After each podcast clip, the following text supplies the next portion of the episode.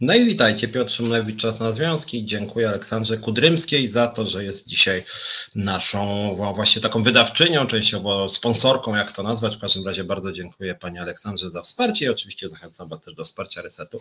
To jest oddolna telewizja, radio, w każdym razie medium, tak samo jak oddolny jest Związek Zawodowy, Związkowa Alternatywa, którego jestem przewodniczącym. Dzisiaj, słuchajcie, chciałem z Wami porozmawiać o praworządności. To jest temat bardzo szeroki. Ja głównie w tematyce związkowej, ale w ogóle chciałbym z Wami porozmawiać e, o tym, jak postrzegacie prawo, o terrorze praworządności. Tak jest dokładnie. Mm, czy to jest terror właśnie, czy powinniśmy może jakoś tą praworządność sobie e, przyswoić i po prostu powinna ona być czymś, że tak powiem, dla nas mm, spontanicznym. E, zacząć chciałem, może sobie tak przybliżę trochę, żeby było mniej więcej. Mm, zacząć chciałem od tego, że od takich intuicji dotyczących tego, czym może być praworządność dla nas. E, I nie wiem jak wy, ale tak sobie zacząłem przed tym programem się zastanawiać nad tym, jak ja nawet w dzieciństwie postrzegałem podejście do praworządności. Oczywiście nie wiedziałem, co to jest praworządność, więc mam tutaj na myśli e, po prostu pewnego rodzaju przepisy czy zasady, e, których należało przestrzegać. Czy może inaczej, jak sobie wyobrażałem, tak jak pamiętam, jak miałem nie wiem, lat 12, czym jest łamanie prawa i czego nie należy robić, tak? Każdy z Was pewnie miał takie wyobrażenia, więc taki, zacznę takiego eksperymentu, jak, jak to u nas było w dzieciństwie na etapie socjalizacji, to znaczy co było dla nas bezprawne, co było dla nas e, właśnie złe, bezwzględnie, czego nie należy robić. E, oczywiście dla małych dzieci takie rzeczy jak morderstwa, gwałty, dla większości przynajmniej dzieci są no właśnie niewyobrażalne, o ile się z czymś takim nie zetkną osobiście. Mm, natomiast wydaje mi się, że dosyć szybko zacząłem sobie tak przyswajać i tak mnie rodzice socjalizowali, że właśnie e, na przykład e, przemoc, e, mordowanie, bicie jest czymś takim niewyobrażalnie złym, czego nie należy robić. To była taka pierwotna intuicja, czy później stopniowo, no nie wiem, jak dzieci chcą wziąć, dajmy na to, z półki jakiś produkt ze sklepu, no to też rodzice mówią, nie, to nie można, bo to trzeba zapłacić. Krótko mówiąc, pewne intuicje dotyczące tego, że nie można kraść. Czy wynosić jakieś rzeczy od, nie wiem, nawet rodziny, tak? Zostaw, to nie jest twoje, to jest, nie wiem, jakiegoś tam innego dziecka na przykład. E, w związku z tym taka praworządność dla dzieci e, chyba oznaczała przede wszystkim takie pewne podstawowe intuicje dotyczące tego, co jest bezwzględnie, no właśnie, czymś, czego nie należy robić. Tutaj też pewne intuicje dotyczące cierpienia, tak, że nie należy innym ludziom sprawiać cierpienia, na przykład bić, tak, jak chodzi o relacje między dziećmi. E, I stopniowo, tak jak pamiętam, mm, takie swoje późniejsze już wyobrażenia na temat prawa, no to generalnie ten katalog tego, co nie należy robić, co jest niepraworządne w tym sensie, no to były głównie pobicia, kradzieże, morderstwa, e, krzywdzenie innych ludzi. To jeszcze takie krzywdzenie że tak powiem, bez kontekstu, tak? Czyli na przykład napad na kogoś, tak, żeby go okraść, pobicie kogoś, że tak powiem, dla zabawy, jak się szło. No ja to pamiętam na przykład, jak miałem takich chuliganów u siebie w szkole podstawowej, którzy na przykład bili młodszych uczniów, to było dla mnie mm, tak, takie środowiska, że tak powiem, w, mojej głowie kryminalne, tak, mafijne. To właśnie byli tacy chuligani, którzy chyba nawet część z nich później naprawdę stała się mafią. E, no ale w każdym razie te dziecięce wyobrażenia praworządności w jakiejś mierze w gruncie rzeczy były adekwatne, przynajmniej te, które przedstawiłem, czyli nie należy sprawiać ludziom cierpienia i najbardziej naganne, że tak powiem, wydawało mi się, i do dzisiaj mi się chyba wydaje, e, czynienie zła z premedytacją. To znaczy, kiedy, e, kiedy e, łamie prawo, kiedy krzywdzę innych ludzi i robię to celowo i wiem, że to robię. No i oczywiście też w zapisach prawa karnego jest to e, oczywiście zróżnicowane, że na przykład, no nie wiem, e, mm, zabicie kogoś celowo jest czymś zupełnie innym niż nieumyślne spowodowanie śmierci. Tak? Czyli na przykład, jeżeli się przestrzega przepisów i kogoś się uderzy samochodem, to jest zupełnie coś innego niż kiedy się złamie przepisy i uderzy samochodem, a już najgorzej jest wtedy, kiedy się celowo kogoś uderzy samochodem, bo to jest po prostu morderstwo, jeżeli taka osoba zginie. E, więc, e, więc tutaj e, stąd ten krótki wstęp, bo chciałem to odnieść tak do tych współczesnych sytuacji, w których mówimy o praworządności, o tym na ile i w jakich obszarach Prawo i Sprawiedliwość e, niszczyło praworządność. E, natomiast rzeczywiście jest tak, że e, póki się nie zacząłem przyglądać światu politycznemu, to pewne wymiary łamania przepisów nie wydawały mi się właściwie no niewyobrażalne, tak? Czyli na przykład, no nie wiem, jak miałem lat 15 czy nawet 20 parę, no to ja tam nie, nie myślałem specjalnie. Dosyć szybko zacząłem się zainteresować polityką, ale bez przesady też. Tam nie wiem, w wieku 18 lat nie przyglądałem się czemuś takiemu jak korupcja na szczytach władzy, czy jak właśnie jakieś chronienie kolesi, czy jakiś nepotyzm. Właściwie nie wiem, no może to wynikało z jakiegoś mojego wychowania, czy moich przemyśleń w wieku kilkunastu lat, a później na studiach. E, na swój sposób naturalne wydawało mi się to, że mm, nepotyzm, korupcja jest czymś złym i że nie należy nadużywać pozycji. Mm, zresztą to też oczywiście już od dziecka wiele dzieci doświadczyło tego oczywiście, że były nawet inni uczniowie, które doświadczali, e, inni uczniowie, którzy byli przywilejowani, wykorzystywali swoją pozycję, na przykład bijąc tych e, słabszych e, uczniów, fizycznie nawet słabszych, tak. Nie, nie wiem jak wy, ale też wydaje mi się, że to jest smutne bardzo, bo mam wrażenie, że do dzisiaj jest tak w szkołach, że na przykład w szkołach bardzo często ma miejsce taki pierwowzór mobbingu i dyskryminacji, tak, że dzieci na przykład, pamiętam za moich, że tak powiem, czasów już w podstawie podstawówce na przykład e, wyzywały e, czasem dzieci w okularach, tak, okular, okularnik czy okularnica, albo dzieci z nadwagą, mm, albo dzieci o jakiejś niepolskiej karnacji, albo dzieci, które wyglądały biednie, albo dzieci, które na przykład były bardzo zamknięte w sobie. No i niestety już w szkołach często zdarzało się i z tego co wiem, zdarza się bardzo często to, że właśnie no, są takie sytuacje mobbingowe czy dyskryminujące, tak, że dzieci zaszczuwają po prostu innych i w ten sposób niestety oswajają się w tym, co robią w swojej karierze później zawodowej też i w życiu społecznym, co też oczywiście dla mnie było zawsze bardzo naganne i moja wrażliwość związkowa też wydaje mi się, że tu jest jedno ze źródeł przynajmniej tego właśnie można powiedzieć, z tych najmłodszych lat, kiedy widziałem, jak niektóre dzieci traktują inne dzieci, w tym i mi się zdarzało, że niektórzy mnie dyskryminowali. E, więc, więc myślę, że to jest taka szkoła życia, ale przechodząc już do współczesności, bo nie chcę za długo mówić wstępu, mm, jaka karnacja jest polska. No nie no, Waldek, no chodzi mi o to, że na przykład jeżeli jakieś dziecko, nie wiem, ma korzenie e, czeczeńskie, rumuńskie, czy już jak jest jeszcze czarnoskóre, co jest teraz coraz częściej, no to wtedy zdarza się dyskryminacja. e, wobec tego typu, wobec tego to, takich dzieci. E, czy za moich czasów na przykład nie było jeszcze religii w szkołach, jak ja byłem w pierwszej klasie podstawówki, a już wtedy niektórzy mnie pytali, a czy ty to, czy ty wierzysz w Boga, a dlaczego ty tutaj nie chcesz wejść do kościoła? Więc, więc tych form dyskryminacji było sporo i to mam wrażenie zostało i to duża część społeczeństwa ma uwewnętrznione, to przyzwolenie na dyskryminację i mobbing niestety jest bardzo rozpowszechniony. Były bodaj dwa badania w Polsce w ostatnich latach odnośnie mobbingu, z których wynikało, że bardzo duża część polskiego społeczeństwa w pracy czuje się dyskryminowana czy mobbingowana, co jest oczywiście bardzo smutne, bo mobbing potrafi zabijać po prostu, potrafi niszczyć. Sam się z mobbingiem spotkałem w OPZZ wobec siebie, że tak powiem, w sposób bardzo brutalny, o czym zresztą dzisiaj też wspomnę, bo właśnie dostałem wyrok mój w procesie z OPZZ, który wygrałem. E, natomiast no, to są takie ważne elementy te, tego, co nazywamy praworządnością, jak sądzę, czyli właśnie brak zgody na Mm, krzywdzenie bliźnich, nie tylko krzywdzenie mnie, ale również krzywdzenie bliźnich, czyli, e, czyli brak przyzwolenia na mobbing, na dyskryminację, na prześladowania. Mm, no to też jak chodzi o historię Polski, na przykład w 1968 roku mm, ludzie często niestety spontanicznie, radośnie wyrzucali z pracy osoby żydowskiego pochodzenia, co na przykład mojego ojca spotkało. E, no i to jest taka część historii Polski też bolesna i niestety mam wrażenie, że, że dla wielu naszych rodaków i rodaczek właśnie takie mobbingujące zachowania są czymś naturalnym.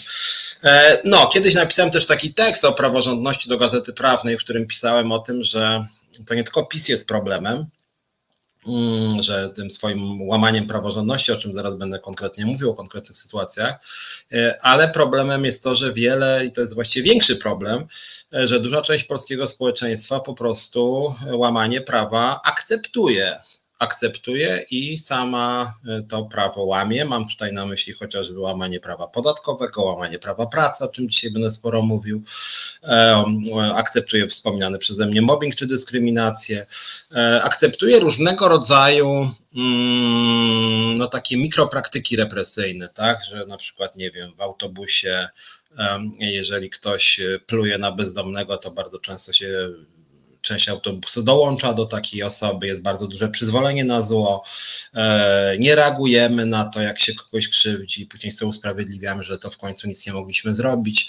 No takich sytuacji jest niestety mnóstwo i rzeczywiście mam takie wrażenie, że jest bardzo duże przyzwolenie na e, na łamanie prawa w Polsce, czy nawet te, te, wypadki samochodowe, gdzie prowadzącym jest zazwyczaj pan, panowie częściej tu kierują samochodami, ale mam na myśli też panów, którzy mają na przykład dwa promile alkoholu we krwi, i później wszyscy mówią, oje, jakie to straszne, a później się dowiadujemy, że tych osób, które wiedziało i właściwie przyklepało to, że pan, który miał dwa promile alkoholu we krwi będzie kierował, że tych osób było mnóstwo i nikt nie protestował przeciwko temu, to też jest brutalne łamanie prawa, mm, no, które często skutkuje po prostu śmiercią i to śmiercią nie tylko tego kierującego, ale również tych osób, które z nim czy z nią jechały i osób, no, które na przykład zostały uderzone przez taką osobę samochodem.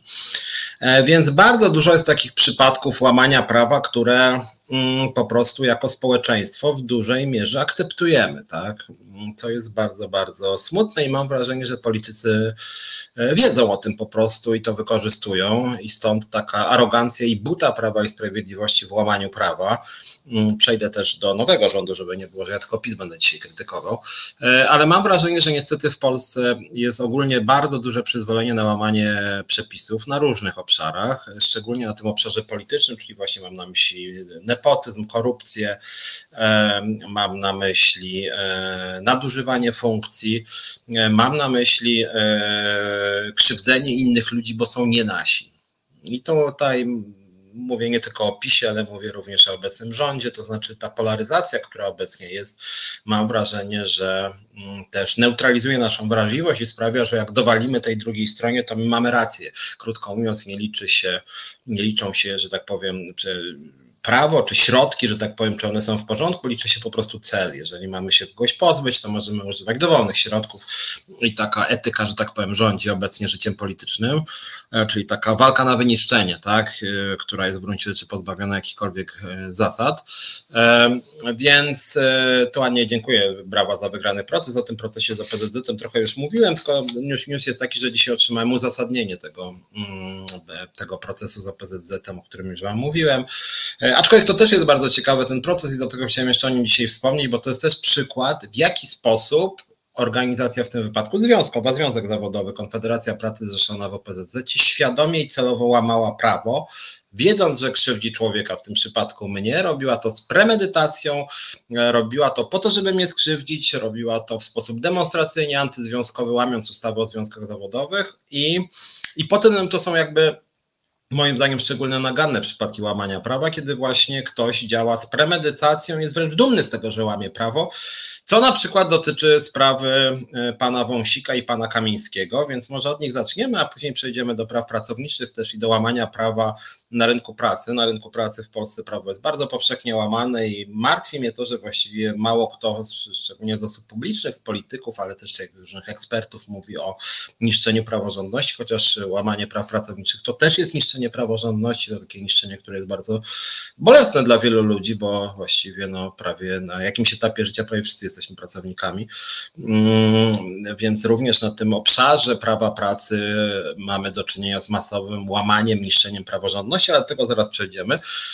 Jak chodzi o sprawę Wąsika i Kamińskiego, ja już o tym trochę mówiłem, więc krótko, ale przyznam Wam szczerze, że to jest sprawa, która mnie jednak bardzo bulwersuje, dlatego że to jest sprawa i, i na szczęście bulwersuje też część opinii publicznej, nie tylko tej y, prorządowej.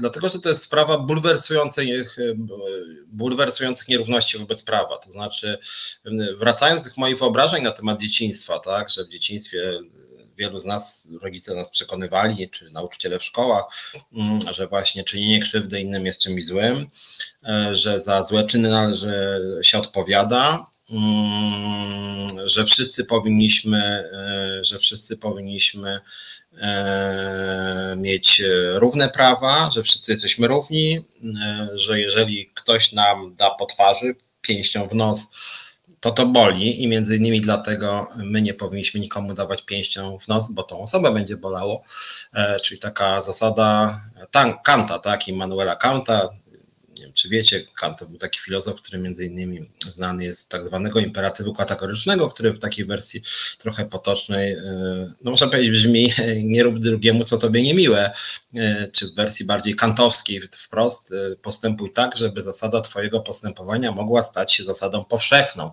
W związku z tym pamiętaj, że jeżeli ty zaczniesz mm, nadużywać funkcji, no to w takim razie licz się z tym, że inni też będą funkcji nadużywać i to moim zdaniem ma miejsce w Polsce, między innymi takie rozlewające się bezprawie, czyli zasada postępowania prawa i sprawiedliwości staje się niestety zasadą e, powszechną. E, więc rzeczywiście dlatego też uważam, że e, to, co robił PiS przez ostatnie 8 lat, było strasznie szkodliwe. Nie tylko dlatego, że oni to robili, i że bardzo dużo ludzi skrzywdzili, w tym mnie i część moich związkowców, ale też dlatego, że ta ich zasada się rozpowszechniła, to znaczy duża część społeczeństwa, no można powiedzieć, poluzowała sobie standardy, jak chodzi o praworządność, czyli e, nepotyzm, korupcja, mobbing, dyskryminacja, e, jest większe przyzwolenie, mam wrażenie. Przynajmniej, przynajmniej e, w części obszarów, szczególnie w życiu politycznym, tak? że, że już teraz w gruncie rzeczy, jak zauważyliście, właśnie nie ma takiej instytucji w Polsce, która by się cieszyła jakimś zaufaniem, że w gruncie rzeczy mamy wojnę, tak? Anna Gryta pisze, trzeba antagonizować plemiona, bo nam się rozejdą i wymieszają. No właśnie, może dobrze jakby się rozeszli i wymieszali, tak byłoby lepiej. No ale wracając do Wąsika i Kamińskiego, sprawa jest w gruncie rzeczy prosta i pisią, że tak powiem, w sposób strasznie bezczelny że tak powiem, komplikuje, a sprawa jest prosta, to znaczy jest dwóch przestępców, którzy złamali prawo w sposób bardzo brutalny. I znowu wracając do tych moich wyobrażeń z dzieciństwa, no to jest tak, że, że mi się w głowie nie śniło, jak byłem jeszcze na studiach, ja nie mówię wcześniej, ale na studiach mi się nie śniło, żeby ktoś robił taką chamską, wstrętną aferę, żeby wykorzystywać swoją funkcję, fałszować dokumenty, robić jakąś grubą, wielowarstwową aferę po to, mm, żeby kogoś skrzywdzić. A to właśnie robił e, pan Wąsik i pan Kamiński, to oni robili, e, to znaczy wymyślili sobie grubą aferę po to, żeby, e, żeby skompromitować tą aferą polityków samoobrony. Mm, właściwie wymyślili sobie całą ofertę. To jest właściwie scenariusz na e, film szpiegowski czy kryminalny, gdzie mamy właśnie jakąś, jakichś agentów, którzy właściwie ich działalność jest jednym wielkim nadużyciem.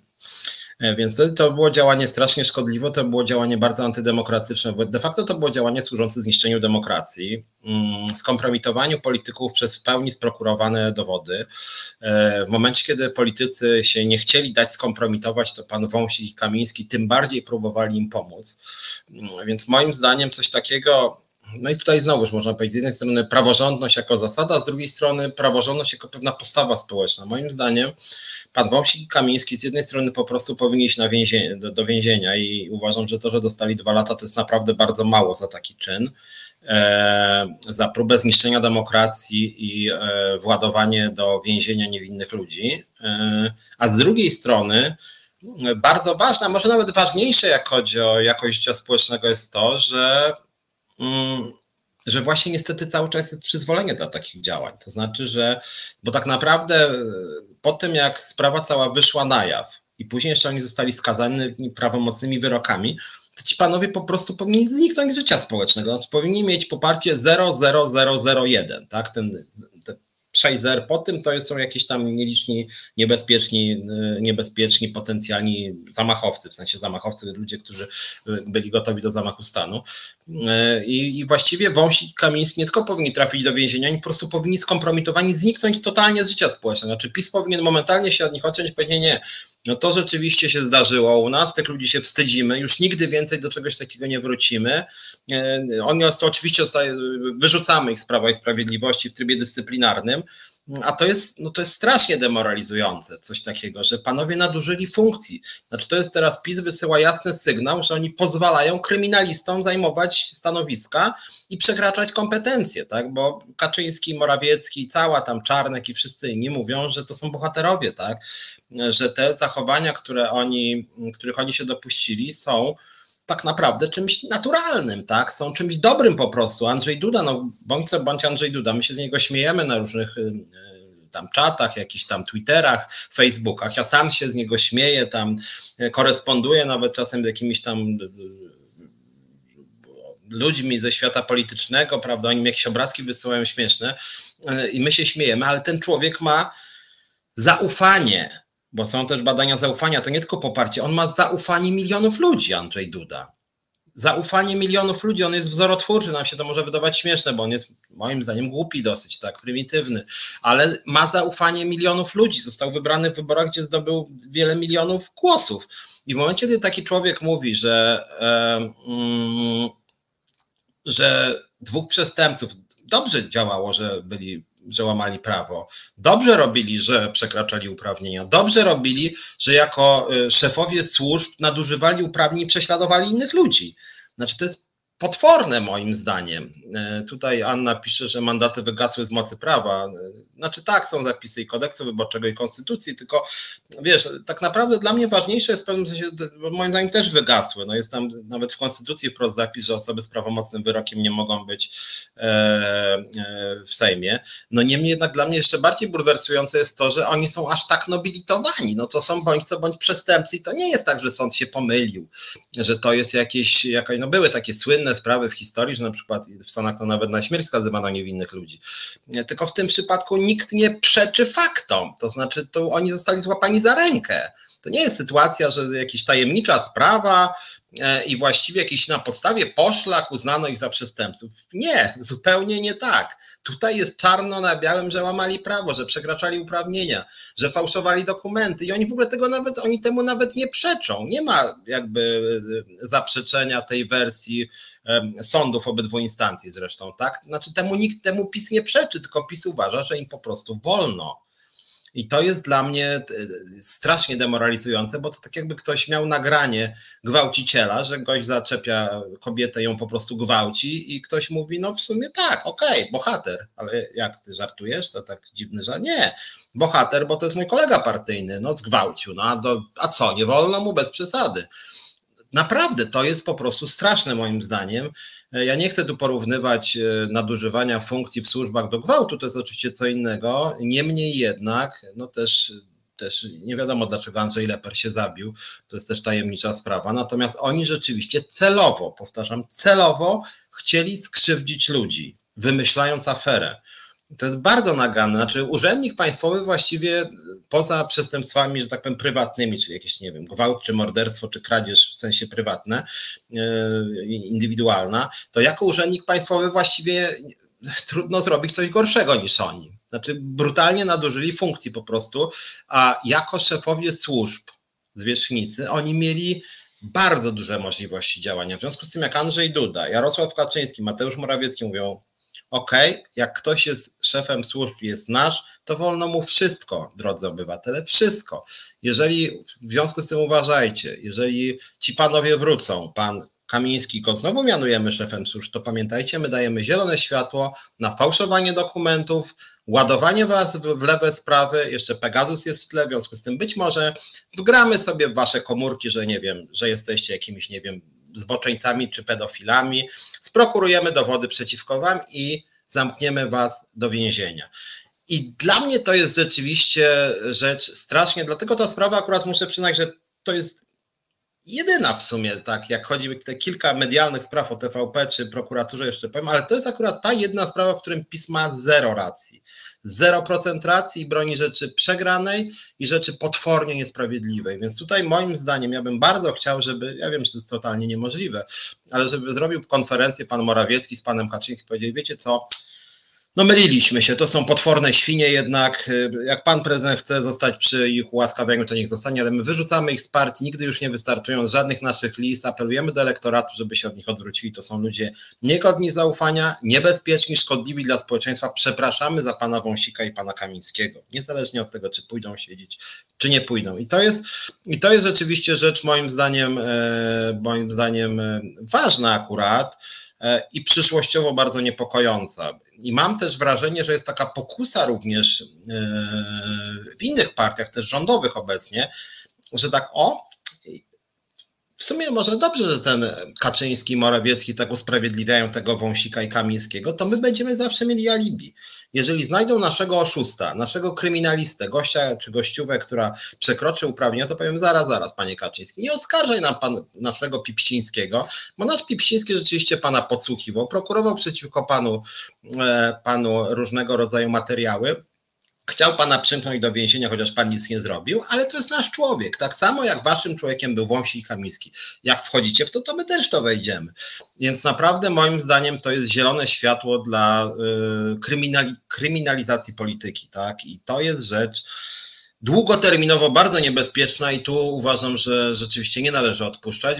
Z drugiej strony muszę wam też powiedzieć, że mnie już męczy ta sprawa Wąsika i Kamińskiego i nie chciałbym o tym więcej. Już mam tego dosyć po prostu ale z drugiej strony to jest ważne. No i tu mam pewien problem, bo chciałbym, żeby ta sprawa wreszcie została zamknięta, ale z drugiej strony jest to strasznie niepokojące, że PiS jeszcze tworzy z nich bohaterów, tak? Znaczy już trochę bohaterów, a trochę jest to śmieszne po prostu, tak? Że po prostu dwóch gości siedzi w więzieniu dwa tygodnie i oni się przedstawiają jako cierpiętnicy. To jest niesamowite w ogóle. Dziesiątki tysięcy ludzi w Polsce trafia do więzienia, setki tysięcy w ciągu ostatnich kilkudziesięciu lat w więzieniu siedziało niektórzy rok, niektórzy dwa, niektórzy dwadzieścia lat i nagle Wąsik i Kamiński, jak siedzą w więzieniu dwa tygodnie, to jakiś przyda czy inna masa baranów e, mówi, e, że, e, że Hołownia prowadzi do tragedii. Do tragedii, dlatego że ci goście, jak posiedzą w więzieniu miesiąc, to nie umrą chyba. To znaczy w ogóle, że się okazuje, że właściwie w przypadku Wąsika i Kamińskiego więzienie to jest prawie jak kara śmierci, w ogóle coś niesamowitego. A wcześniej przyjaciele pana Wąsika i Kamińskiego, czyli na przykład pan Ziobro, ale Kaczyński też mówili, że zaraz, zaraz, w więzieniach to my mamy wersal, trzeba zaostrzyć te e, warunki w więzieniach. Jeszcze kpili sobie, że w więzieniach Platforma Obywatelska wygrywa, tak, domyślnie, nie? skąd jedno wkrótce to się może zmienić. E, więc, e, więc, więc, więc to też jest jakaś potworna hipokryzja. Te żony ubrane na czarno, jakaś groteska, żony, które robią konferencje o tym, że one nie potrafią sobie ogrzać mieszkania. Mm, no to, to, to ja, ja, rozumiem, że recepta, jeżeli, nie wiem, jakiś złodziej, morderca czy gwałciciel e, chce wyjść wcześniej, no to po prostu dzwoni do żony, czy tam raz tam na tydzień może z nią pogadać, teraz na miesiąc i mówi, wiesz co, kochanie, ubierz się na czarno, zrób konferencję prasową i powiedz, że nie potrafisz włączyć kaloryfera, że bez męża to ty w ogóle niedługo umrzesz i w ogóle mąż umrze, bo już jest dwa tygodnie w więzieniu. Co prawda zgwałcił, no ale warunki takie były, no przecież no, no bywa, no, no zdarza się, no to trzeba go wypuścić, nie? No panie prezydencie, niech pan uwolni mojego męża, bo ja marznę w domu i się źle czuję w ogóle. No przecież to jest, no w ogóle to jest dla mnie szokujące po prostu, jak te, te dwie kobiety były w ogóle pokazywane przez prezydenta, w ogóle ubrane jakby była jakaś żałoba, dlatego że ich mężowie przestępcy trafili do więzienia i po prostu wszyscy to transmitują. Te kobiety w ogóle robią cyrk, no w ogóle szokujące dla mnie. Partia cała, największa właściwie partia przecież to jest cały czas w Sejmie PiS, e, uważa, że to są bohaterki. Oni są bohaterami. No to jest w ogóle jakieś niesamowite. To znaczy, to jest w ogóle coś tak niewyobrażalnego dla mnie, że no na, naprawdę e, robić jakiś show wokół dwójki przestępców, którzy, jak mówię, popełnili bardzo szkodliwe przestępstwa, bardzo demoralizujące, niszczące dla demokracji, zrobili to z premedytacją. W związku z tym to nie było tak, że na terenie zabudowanym jechali 25 km na godzinę i nagle ktoś wyskoczył im i wpadł samochód na tą osobę i przestrzegali przepisów. Nie. Panowie z premedytacją łamali prawo, z premedytacją celowo nie czują skruchy, nie chcą naprawy, mówią, że dalej tak będą robić. I partia, która ich wybrała, mówi: To są nasi kolesie, oni dalej tak będą robić, my popieramy ich metody i chcemy, żeby oni wyszli na wolność. I jeszcze prezydent mówi: Tak, ja też popieram te metody, Ja też uważam, że to są dobre metody. Ja też uważam, że im wolno nadużywać stanowiska, bo to są panowie z PiSu, to jest moja partia, w związku z tym ja ich ułaskawiam. Więc cała procedura to jest jakiś totalny społeczny dramat, jak chodzi o wzorce etyczne społeczeństwa. I to jest rzecz, no rzeczywiście dla mnie dla mnie strasznie, strasznie smutna. Wojtek Polak bez zdziwienia, przecież Kaczyński już dawno powiedział, że jesteśmy drugim sortem, nie dla nas łaski dudne, nie dla nas kąski cudne, dla nas podatki, dziesięciny, krew, snu i dziwne miny. No tak, no właśnie, dlatego ja mówię, że od tej pory to właściwie każdy do prezydenta powinien powiedzieć y, złodziej, bandyta jakiś tam, nie wiem, co kogoś pobił, y, czy oszukiwał na podatkach, że panie prezydencie, pan mnie przyjmie tam, nie wiem, przyjdę do pana jeszcze z, z, z, kołdrą, trochę ubrań przyniosę i będę tam, spróbuję się schronić przed panem, żeby policja mnie nie przymknęła. Gonia Francuz jest załamana tym, co robi Duda i PiS. No, w tej sprawie ja też przyznam, że jestem no, zaniepokojony. Znaczy ja zgadzam się, Waldek, że to nie, nie od wczoraj, bo ja dzisiaj chciałem o wielu sprawach powiedzieć, pewnie powiem o połowie, jeśli nie jednej trzeciej. No niemniej jednak ta jest taka uderzająca, że tu się otwarcie broni patologii, to znaczy i to jest w ogóle chyba różnica wobec jednak Platformy czy, czy Lewicy, kiedyś SLD, że tam też oczywiście się zdarzały patologie. No nigdzie nie jest tak, że nie ma, nie ma w ogóle y, na szczytach władzy, nie wiem, nepotyzmu, korupcji, kradzieży, złych ludzi po prostu, tak? Ale w tym przypadku złapano za rękę dwóch gości, że są przestępcami, że chcieli po prostu niszczyć demokrację, że przekraczali uprawnienia i nagle prezydent państwa mówi, że fajnie, że są przestępcami, że on chwali przestępczość, że dobrze jest być przestępcą, że trzeba być przestępcą, e, że on będzie chronić przestępców i to jest, no to jest mocna rzecz, której jednak wydaje mi się e, w ostatnich kilkudziesięciu latach w Polsce nie było. To są w ogóle rzadko spotykane na świecie rzeczy, że nawet jak ktoś jest dyktatorem, to jednak ukrywa to, że jest dyktatorem i nie broni otwarcie przestępstw. No, niektóre reżimy troszkę bronią, jakaś Korea Północna, ale generalnie czy talibowie, ale jakby rzadko się to zdarza. E, w oczach pisiorów mogą być bohaterami wzięli na siebie ciężar zbrodni w interesie PiSu, Tomasz pisze. No, no, no tak, no ale z drugiej strony z drugiej strony cały PiS to firmuje i to jednak e, dziwi mnie o tyle że to jest niepragmatyczne, o tyle, że jednak większość społeczeństwa na szczęście na szczęście jest przeciwko tym mm, dwóm panom. Mm, to jest najbardziej frustrujące i powinno podlegać karze o nieułaskawieniu ewagi. Znaczy ja w ogóle jestem przeciwko tej możliwości łaskawienia przez prezydenta, to jest jakiś relikt feudalizmu, no ale, e, ale, no ale tak, tak to niestety w Polsce wygląda. Mm, tu Tepe mi pisze, że merytorycznie poprawnie i z luzem. Mówię, dziękuję bardzo. Cieszę się, że też wy komentujecie to, co mówię, że tak nie gadam sam do siebie i przy okazji staram się też odnosić do tego, co wy piszecie. E, mnie się już nie chce żyć w tym kraju, Ewą, no może jednak spróbujmy coś w tym kraju zrobić, bo ja tam, mm, ja zawsze mówiłem, że nie jestem patriotą w tym sensie, że uważam, że życie w Polsce, bycie Polakiem to nie jest jakiś powód do dumy, bo my sobie nie wybieramy, czy jesteśmy Polakami, czy Belgami, czy Hiszpanami, e, czy nie wiem, Brazylijczykami. No niemniej jednak już tu żyjemy w tej Polsce, to myślę, że warto, żebyśmy zrobili wszystko, żeby żyło się lepiej, że byłoby mniej cierpienia na przykład, więc w tym sensie pewnie patriotą jestem, że staram się, żeby właśnie mniej cierpienia w Polsce było i żeby było więcej praworządności w tym znaczeniu, o którym mm, też mówię mniej więcej od pół godziny. Hmm kubeł zimnej wody przyda się nam wszystkim, nigdy nie, było w Polsce równości wobec prawa. E, zgadzam się, Wojtku, nigdy nie było równości wobec prawa, ale mam wrażenie, że też jednak otwarta pochwała bezprawia rzadko się spotykała. Nie było czegoś takiego, jednak politycy wstydzili się tego trochę, że, że łamią prawo, wstydzili się swoich przywilejów, tak? To też jest może oto drugi taki element polityki PiSu. Oni się nie tylko nie wstydzili tego, że okradali polskie państwo, oni byli z tego dumni. I te przykłady tych Adamczyków, Kłeczków, e, tych e, Obajtków wszystkich, te monstrualne wynagrodzenia. W 2013 roku ja osobiście pisałem teksty. To były w różnych miejscach publikowane, gdzie bardzo ostro krytykowałem nierówności społeczne, mm, e, krytykowałem też w TVP to, co się działo, że tam Tomasz Lis i spółka zarabiali bardzo duże pieniądze. Ja tego nie rozumiem, dlaczego dlaczego ktoś ma zarabiać 150 tysięcy miesięcznie, że w ogóle jak to się ma na przykład do wynagrodzeń pielęgniarek czy nauczycieli, także to jest absurd jakiś, tak. Natomiast ja wtedy pamiętam jednak, że jak chodzi o spółki Skarbu Państwa, to było pewne poczucie wstydu, to znaczy, że tak nawet to ukrywali, co oczywiście było patologią, bo nie należy ukrywać, ale nie było takiej dumy. I nawet jeżeli były patologie, a były oczywiście, to to je tłumaczono na różne sposoby, no, że, to, że nie, że to nie chcieliśmy tak, że tutaj, no nawet jeżeli to jest krewny pana ministra, no to on jest daleki, to nie o to chodzi. A PiS zmienił o tyle, że PiS z patologii uczynił prawidłowość. W momencie, kiedy się PiSowi mówi, ale zaraz, to jak żeście mogli aż tak rozkradać to TVP, to oni mówią, dzięki temu TVP jest nareszcie taka, jaka powinna być. Bardzo dobrze, że jest tam pani, państwo kursy sobie zrobili tam folwark. O to chodzi, to są nasi ludzie, rozumiecie? Nie podoba wam się? Trudno, to jesteście przegrywami.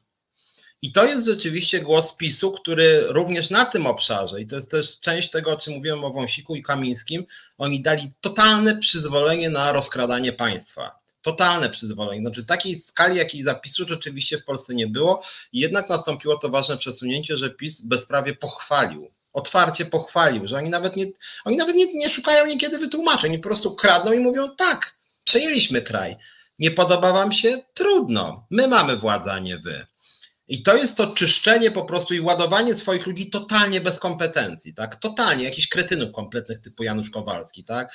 Czy nawet w TVP, no ten gość, pamiętacie, e, ten gość, który był szefem młodzieżówki od, od, e, od Ziobry, który był lewą ręką Kurskiego, jakiś dwudziestoparotek bez matury, trzy lata, trzy miliony. Nie jakiś tam nawet, nie wiem, ja, ja krytykowałem zarobki Tomasza Lisa, ja krytykowałem zarobki Durczoka swego czasu, że oni moim zdaniem za dużo zarabiali ale oni przynajmniej prowadzili program, który miał dużą oglądalność. Mówię, ja jestem, zawsze byłem krytyczny, ale mieli program o dużej oglądalności, przyciągali jakieś tam reklamy, e, przyciągali polityków z różnych obozów i tak dalej, i tak dalej. Ten gość suwerennej Polski nikogo nie przyciągał. Gajewski się nazywa, o ile pamiętam. E, nikogo nie przyciągał. To znaczy, to był stołek czysto polityczny. Gość, który był bez matury, jeden z szefów młodzieżówki od Ziobry, 3 miliony w 3 lata, bez żadnej kompetencji, żadnego talentu, żadnego programu nie robił, po prostu był. I za to, że był, dostał 3 miliony złotych w 3 lata. Przecież to jest, znaczy, jak mówię, dlatego powiedziałem, że z jednej strony jest praworządność, a z drugiej strony są pewne postawy społeczne, tak, które Dlatego zacząłem od tego dzieciństwa, tak, że no, dzieci mogą mieć pewne wyobrażenia, czym jest zło, czym jest przekraczanie uprawnień, tak, one same, no, dzie, dzie, dziecko nie idzie do TVP zarabiać miliony, chociaż no, zaczyna się już to zdarzać. Natomiast w tym przypadku to jest tak, że że to, że pisarz tak przesunął granicę, że przychodzi gość, jakiś gówniarz w ogóle bez jakichkolwiek kompetencji, jakiegokolwiek wykształcenia, który nic nie robi ważnego i po prostu trzepie kasę. I to, to muszę wam powiedzieć, to przesunięcie granic, które daje też, mówię, to jest dobry przykład dla kolejnych władz. Zobaczcie, nasz gość, będąc totalnym kretynem, partyjnym imbecylem, bez żadnej wiedzy, po prostu lewa ręka Zbigniewa Ziobry, dostaje milion złotych na rok. I wtedy idzie przekaz do Tuska, Czorzastego, Kosiniaka, Kamysza, którzy też nigdy nie byli święci, żeby było jasne. Aha, jeżeli Ziobro dał swojemu kolesiowi w TVP milion złotych rocznie, to może ja dam swojemu szefowi młodzieżówki, no dobra, żeby nie było, że my jesteśmy tacy jak pisiory, to szef młodzieżówki lewicy dostanie na przykład 400 tysięcy. I później jak się przyczepią, to powiem zaraz, zaraz. Bez przesady, 400 tysięcy to nie jest milion. No 400 tysięcy, słuchajcie, 30 tysięcy miesięcznie, jeszcze brutto, no nie przesadzajmy, no w Warszawie to sporo ludzi tyle zarabia, więc nie czepiajcie się, tak? I moim zdaniem niestety to pisowskie traktowanie państwa jako łupu partyjnego może, mam nadzieję, że tak się nie stanie, ale może być też złym przykładem dla całej sceny politycznej, że to będzie zielone światło dla traktowania państwa jako łupu partyjnego, tak? Że to będzie, no bo TVP było traktowane i w ogóle spółki Skarbu Państwa przez PiS jak folwarki po prostu. To znaczy oni rzeczywiście totalnie na Beszela traktowali jak folwarki e, i e, i w ogóle tego nie, byli z tego dumni jeszcze, tak jak z tym Wąsikiem i Kamińskim, bo, no bo o czym tu rozmawiać, skoro ja mówię, panie, panie Kaczyński, no Wąsik i Kamiński są przestępcy a Kaczyński no nie. A ja mówię, jak nie, skoro łamali ten punkt, ten punkt, ten punkt prawa, nadużywali uprawnień. A Kaczyński, no i dobrze, że nadużywali. W pana sensie dobrze, a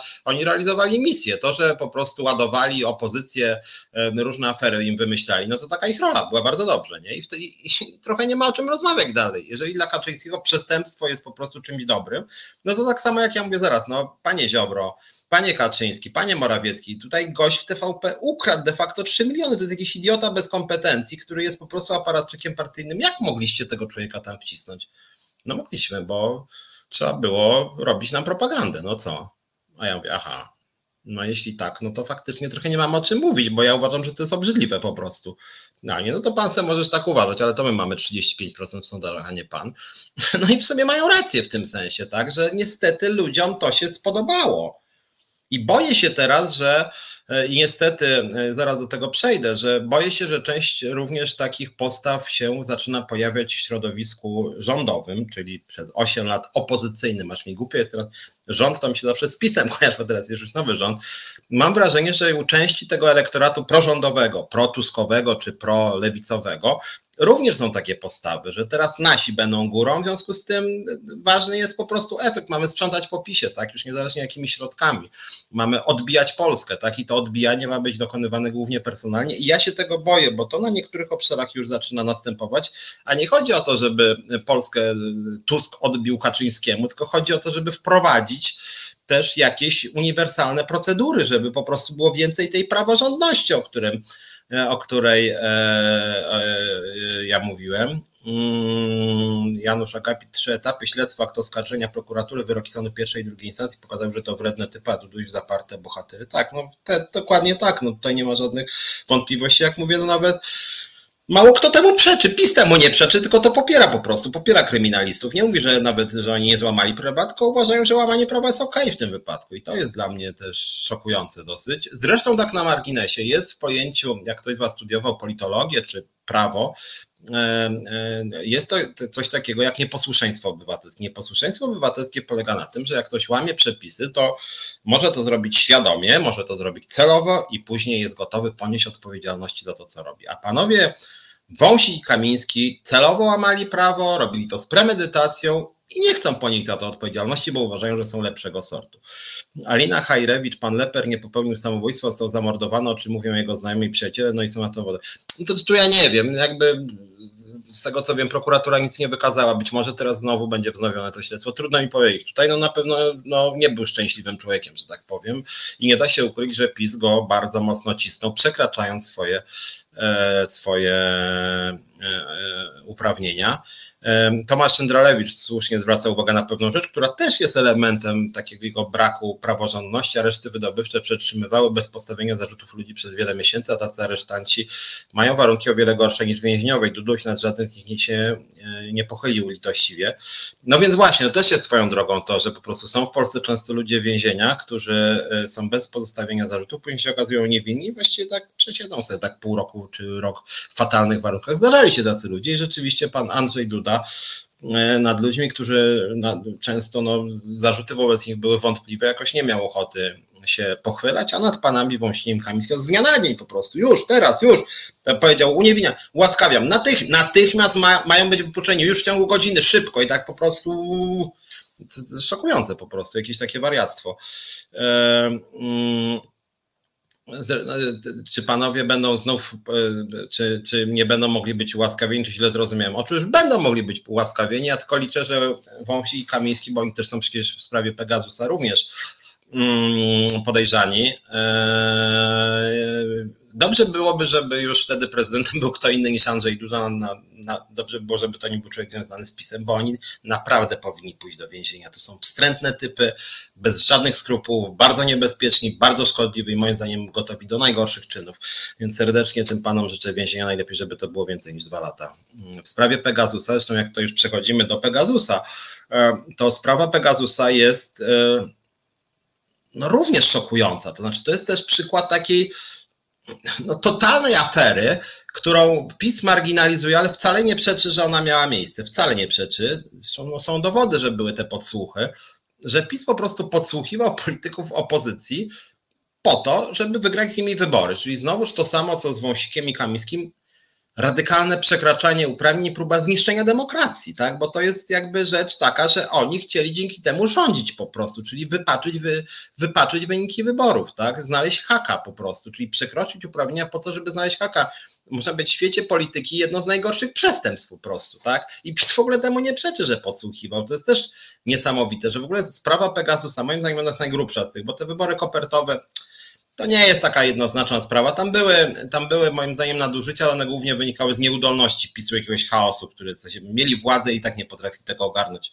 Natomiast jak chodzi o Pegasusa, to chodzi o bezczelne, przekraczanie uprawnień tak naprawdę to był zamach stanu częściowo. To znaczy, to było wykorzystywanie funkcji przez służby po to, żeby wygrać wybory, żeby zdezawuować opozycję, również mając możliwość prokurowania dowodów, czyli to samo, co zrobił Wąsik Kamiński, to jest tak naprawdę ciąg dalszy tej samej sprawy, co Wąsik Kamiński robili. Można powiedzieć, że to, że oni prześladowali e, Lepera, to, to poprzez Pegasusa PiS chciał prześladować e, Platformę Obywatelską, tak?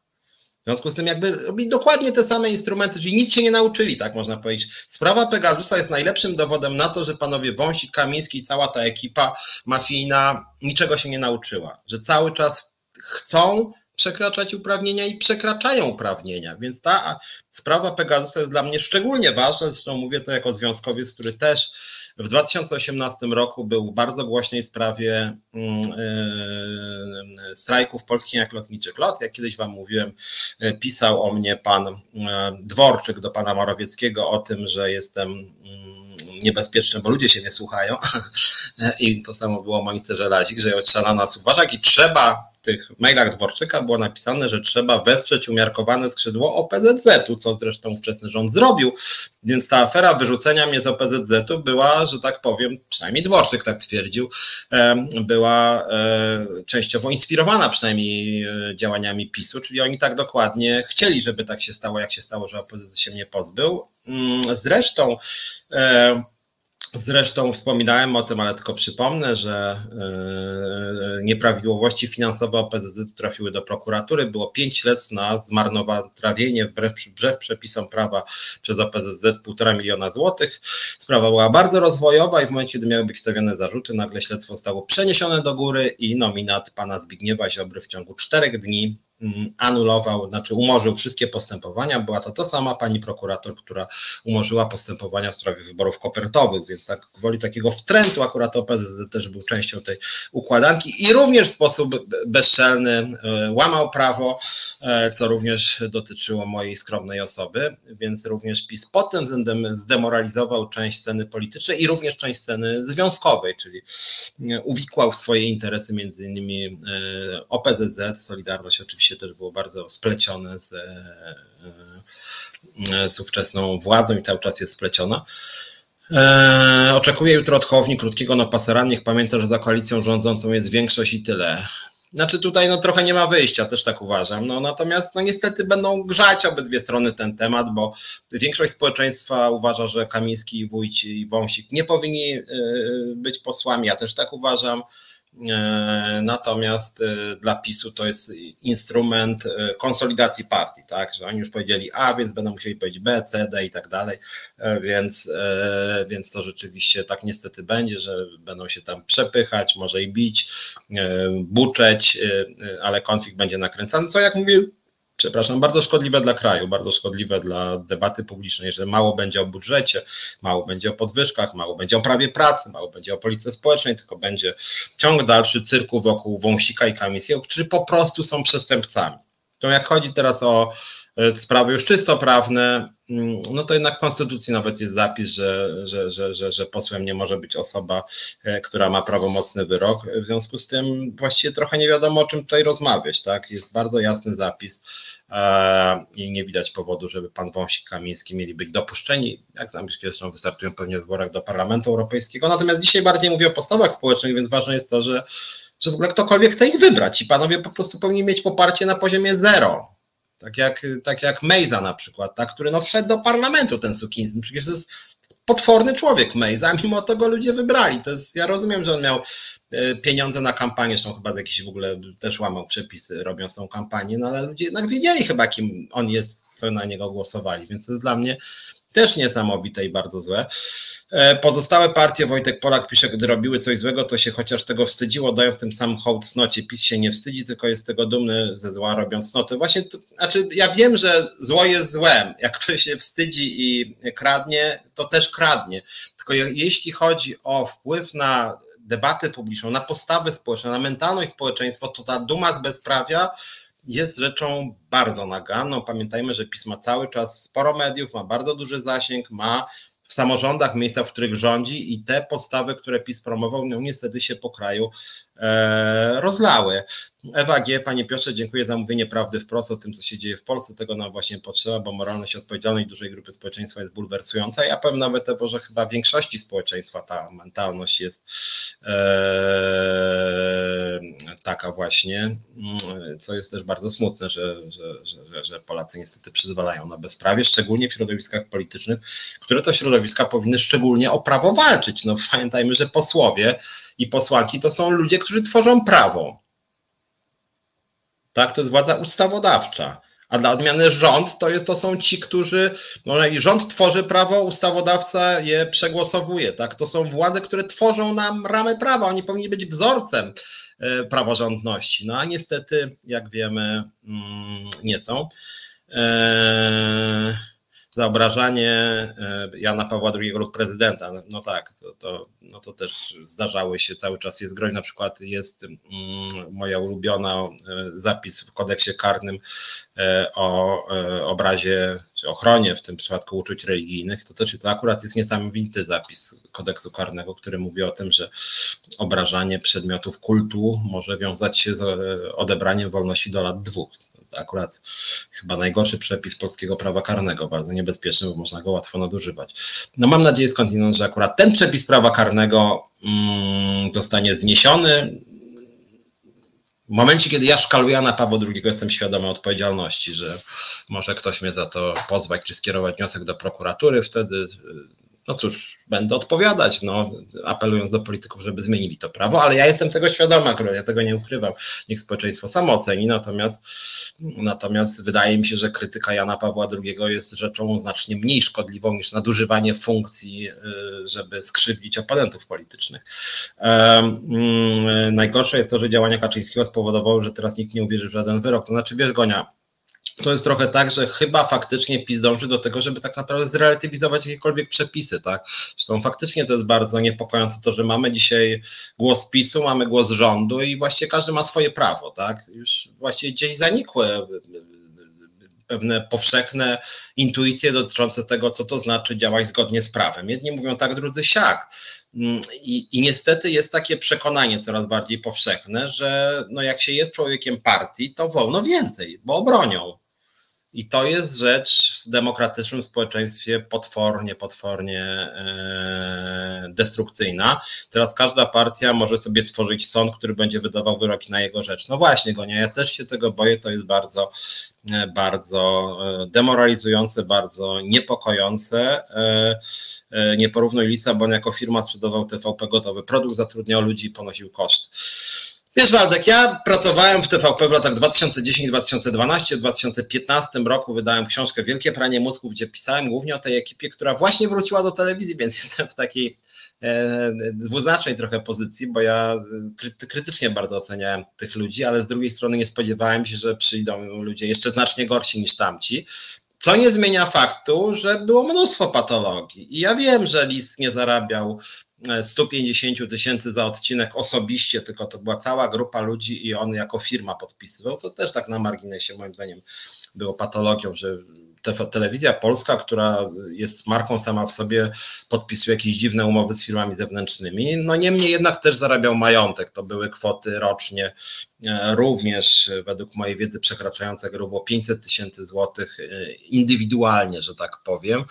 Mm, I takich osób, które zarabiały dużo, też było sporo za y, poprzednie ekipy. Y, natomiast powtarzam, że moim zdaniem skala patologii obecnie jest powiedzmy 10 razy większa. Więc były patologie, natomiast pracując wtedy w TVP i widząc patologię, nie spodziewałem się, że kilka lat później te patologie będą e, znacznie, znacznie e, większe. Wojtek dostał propozycję dobrej pracy od lokalnego PiSu, zaczyna żałować, że nie skorzystał. No i widzisz, może, że tak powiem, byłeś przyzwoity, czy to, to, to, to już mało znaczy, ale może dobrze czasem być przyzwoitym. Eee, telewizja z miliardowymi dotacjami przynosiła straty po stronie dochodów, skoro traktowaną jak bankomat dla wybranych to nie dziwi. No tak, skala marnotrawstwa była potworna. Wioletta pisze Gromadzińska, cześć Wioletta, w ogóle Wioletta jest w zarządzie naszej organizacji. W ZUS-ie, tak na marginesie, w ZUS-ie cały czas nie ma. Prezes ZUS-u to już zaczyna nas stresować, wiesz Wioletta, ja w ogóle się dziwię, bo przepraszam za dygresję, ale w ZUS-ie jest w ogóle strasznie pionowa struktura. Jest prezes i długo, długo nic. To znaczy w zasadzie zarząd nie istnieje bez prezes. Prezes jest, że tak powiem, takim królem i pod nią jest, są ludzie, którzy mają znacznie mniej do powiedzenia. Panią Uścińską już prawie dwa tygodnie temu zwolnili i nie ma nowego prezesa. To jest w ogóle dla mnie bardzo dziwne. Ja nie wiem, kto tam podejmuje obecnie decyzję, ale rozmawiałem też z Iloną Garczyńską, że zaczynam się już trochę dziwić, bo tam słyszeliśmy, że pani Uścińska lobbuje, żeby jednak zostać. No mam nadzieję, że Dziemianowicz, Bąk i Tusk nie zostawią Uścińskiej, bo po jej dymisji przywracać ją to by się skompromitowali, ale sytuacja wygląda dziwnie. E, Wioletta pisze, że może kraść, będą się bać kraść, bo ich później też rozliczą. No właśnie nie wiem, Wioletta, czy to nie jest właśnie tak, że PiS dał zielone światło dla kradzenia i teraz nowy rząd tak zacznie sobie kombinować? No w sumie jak czasem coś ukradniemy, to to będziemy zawsze mogli powiedzieć, że to jest tak mniej niż PiS ukradł, więc może nam to ujdzie na sucho. No mam nadzieję, że nie, ale no ale można mieć takie obawy. E, żeby wprowadzić zmiany, trzeba, nawet jest konieczne odbicie polskich Bogumiła pisze. No właśnie tu mam wątpliwości, dlatego że no właśnie, czy można odbijać Polskę łamiąc procedury i łamiąc prawo? No moim zdaniem jest to bardzo dyskusyjne, dlatego że jeżeli będziemy odbijać Polskę łamiąc prawo, no to wtedy okaże się, że dajemy zielone światło dla łamania prawa, bo kolejna ekipa przyjdzie i powie: Sorry, teraz my będziemy odbijać Polskę. A rozumiem, że ty, Bogumiła, wtedy powiesz: No dobra, ale ja odbijałam Polskę dla w imię dobrych ludzi, a wy jesteście złymi ludźmi. I nawet może będziesz miała trochę racji, tylko no jeżeli pozwalamy y, uznać, że odbicie kraju dla naszych jest do, dobrem samym w sobie, to pytanie, czy w tym momencie już nie zabijamy prawa, tak? Bo jak się przestajemy oglądać na procedury, tylko mówimy teraz my, tam przekleństwo po środku, no to już o praworządności trochę nie ma co myśleć, bo to już nie jest praworządne, to jest po prostu logika właśnie traktowania państwa jako łupu. I tak chyba nie powinno jednak być. No. Mm. Eee, Kamiński zbierał i ma haki na wszystkich, na Dudusia też dlatego galopem ich znowu łaskawił. No może tak, komfortowe to prysz przy Pegazie, też się zgadzam z Benem. Eee, dobra, ale wróćmy do innych spraw, bo nie chciałem, chciałem też dzisiaj trochę porozmawiać o e, kodeksie pracy i o tej praworządności e, w szerszym kontekście też rynku pracy, więc może w drugiej części powiem już głównie o rynku pracy, natomiast przed przerwą powiem, że sporo się dzieje ostatnio wokół telewizji polskiej. I muszę Wam powiedzieć, że jest to ciekawe dosyć, dlatego że ja o tym mówiłem już tydzień czy dwa tygodnie temu. Część z Was mnie nawet krytykowało w innym programie. Ja mówiłem o tym, że nowy rząd, pan Sienkiewicz, przejmuje TVP i polskie radio trochę na rympał. I się okazało, że jak chodzi o media publiczne, to no trochę to jest po pisowsku rozgrywane, tak? To znaczy, e, jak wiecie, najpierw pan e, Sienkiewicz ogłosił, że przejmuje polską telewizję i radio właściwie dekretami ministra i mówił, że może to zrobić, ponieważ PiS odebrał kompetencje Krajowej Radzie Radiofonii i Telewizji e, i a jeszcze nie stworzył nowej ustawy. W związku z tym pojawiła się luka. No tak, tylko ja chciałem przypomnieć, że w 2016 roku, bodaj na początku, e, PiS przejął media publiczne właśnie dekretem ministra. I to było uznawane że to jest bezprawne i później ówczesna opozycja o tym długo mówiła. Następnie PiS powołał coś, co sobie nazwał Radą Mediów Narodowych i po raz drugi, że tak powiem, przejął telewizję przez tą Radę Mediów Narodowych. W międzyczasie Trybunał Konstytucyjny powiedział, że minister nie może pozbawiać kompetencji hmm, E, Krajowej Rady Radiofonii i Telewizji i że podobnie domyślnie Rada Mediów Narodowych również może je e, przekraczać. E, no i co zrobił Sienkiewicz? Sienkiewicz, widząc wyrok Trybunału, dekretem ministra przejął telewizję, czyli zrobił dokładnie to samo, co PiS w 2016 roku. Minął tydzień, okazało się, że sam rząd pomyślał, że może to w sumie niezbyt przekonujące i również sądy tego nie, za, nie uznały tego. W związku z tym pan minister powiedział, że będzie likwidować teraz, znaczy, że stan upadłości, stan likwidacji ogłosi. I tak, sądy powiedziały, że ta pierwsza metoda była zła. I rząd powiedział, no dobra, w sumie to nieważne, bo to była tylko taka próbka nasza. I słuchajcie, no też nie można tego marginalizować. No jeżeli sądy powiedziały, że to było robione nie tak jak trzeba i nawet się rząd z tym zgodził, no to ktoś zdecydował się podjąć bezprawne kroki. No, a argumentować, no dobra, pierwszy raz strzeliliśmy niecelnie, ale drugi raz już celnie, więc jest spoko. No tak jakby powiedzieć, że, że za pierwszym razem złamaliśmy prawo, ale to drobiazg w sumie, bo, bo za drugim razem już mniej złamaliśmy prawa, a może nawet nie złamaliśmy prawa. No to nie brzmi najlepiej, bo jeżeli chce się działać praworządnie, no to chyba się nie powinno łamać prawa, nawet jeżeli się wyrzuca z mediów publicznych y, potwornie złych ludzi. Czy cel tutaj uświęca środki, czy środki uświęcają cel? No, można dyskutować, tak, jak się broni praworządności. Druga sprawa, jak chodzi o te e, proces likwidacyjny. Spróbuję Wam w dwóch słowach wytłumaczyć, bo też rozmawiałem z naszym prawnikiem o tym i sam się temu przyglądałem. E, jak to jest z tymi decyzjami sądów rejestrowych? Otóż chyba dziewięć sądów, jak chodzi o Polskie Radio, e, uznały wejście likwidatorów. A w przypadku centralnego radia i centralnej telewizji sądy odrzuciły to dość kategorycznie. E, Sienkiewicz napisał, że jest 11 do 2, mm, bodaj że w sensie, że te dwa sądy to w ogóle jakieś dziwne, jakieś lewe, jakieś neo-KRS-owskie chyba. Mm, no, mam wątpliwości, bo to jest taki, no, jak sąd powie nie tak jak ja lubię, to znaczy, że jest zły sąd. Ja czytałem te uzasadnienia sądów i jak chodzi o polskie radio, to słuchajcie, nie wiem, czy wyście widzieli to. Otóż w przypadku polskiego radia ten sąd rejestrowy, który odrzucił wniosek o mm, likwidację, ten proces likwidacji, ten sąd powiedział, że jest inna sytuacja w przypadku y, całego polskiego radia, a inna sytuacja w przypadku stacji regionalnych. Dlatego, że w ustawie jest napisane, y, że polskie radio musi istnieć, mówię skrótowo, ale że generalnie polskie radio i telewizja muszą istnieć, że nie można ich zlikwidować. W związku z tym proces likwidacji jest pozorny, dlatego że no to trochę tak jak, nie wiem, złotówka na przykład, tak? Czy Poczta Polska, czy PLLOT. No generalnie rzecz biorąc, jakby nie można sobie pstryk, Rada Nadzorcza polikwidujemy, dlatego że inne przepisy chronią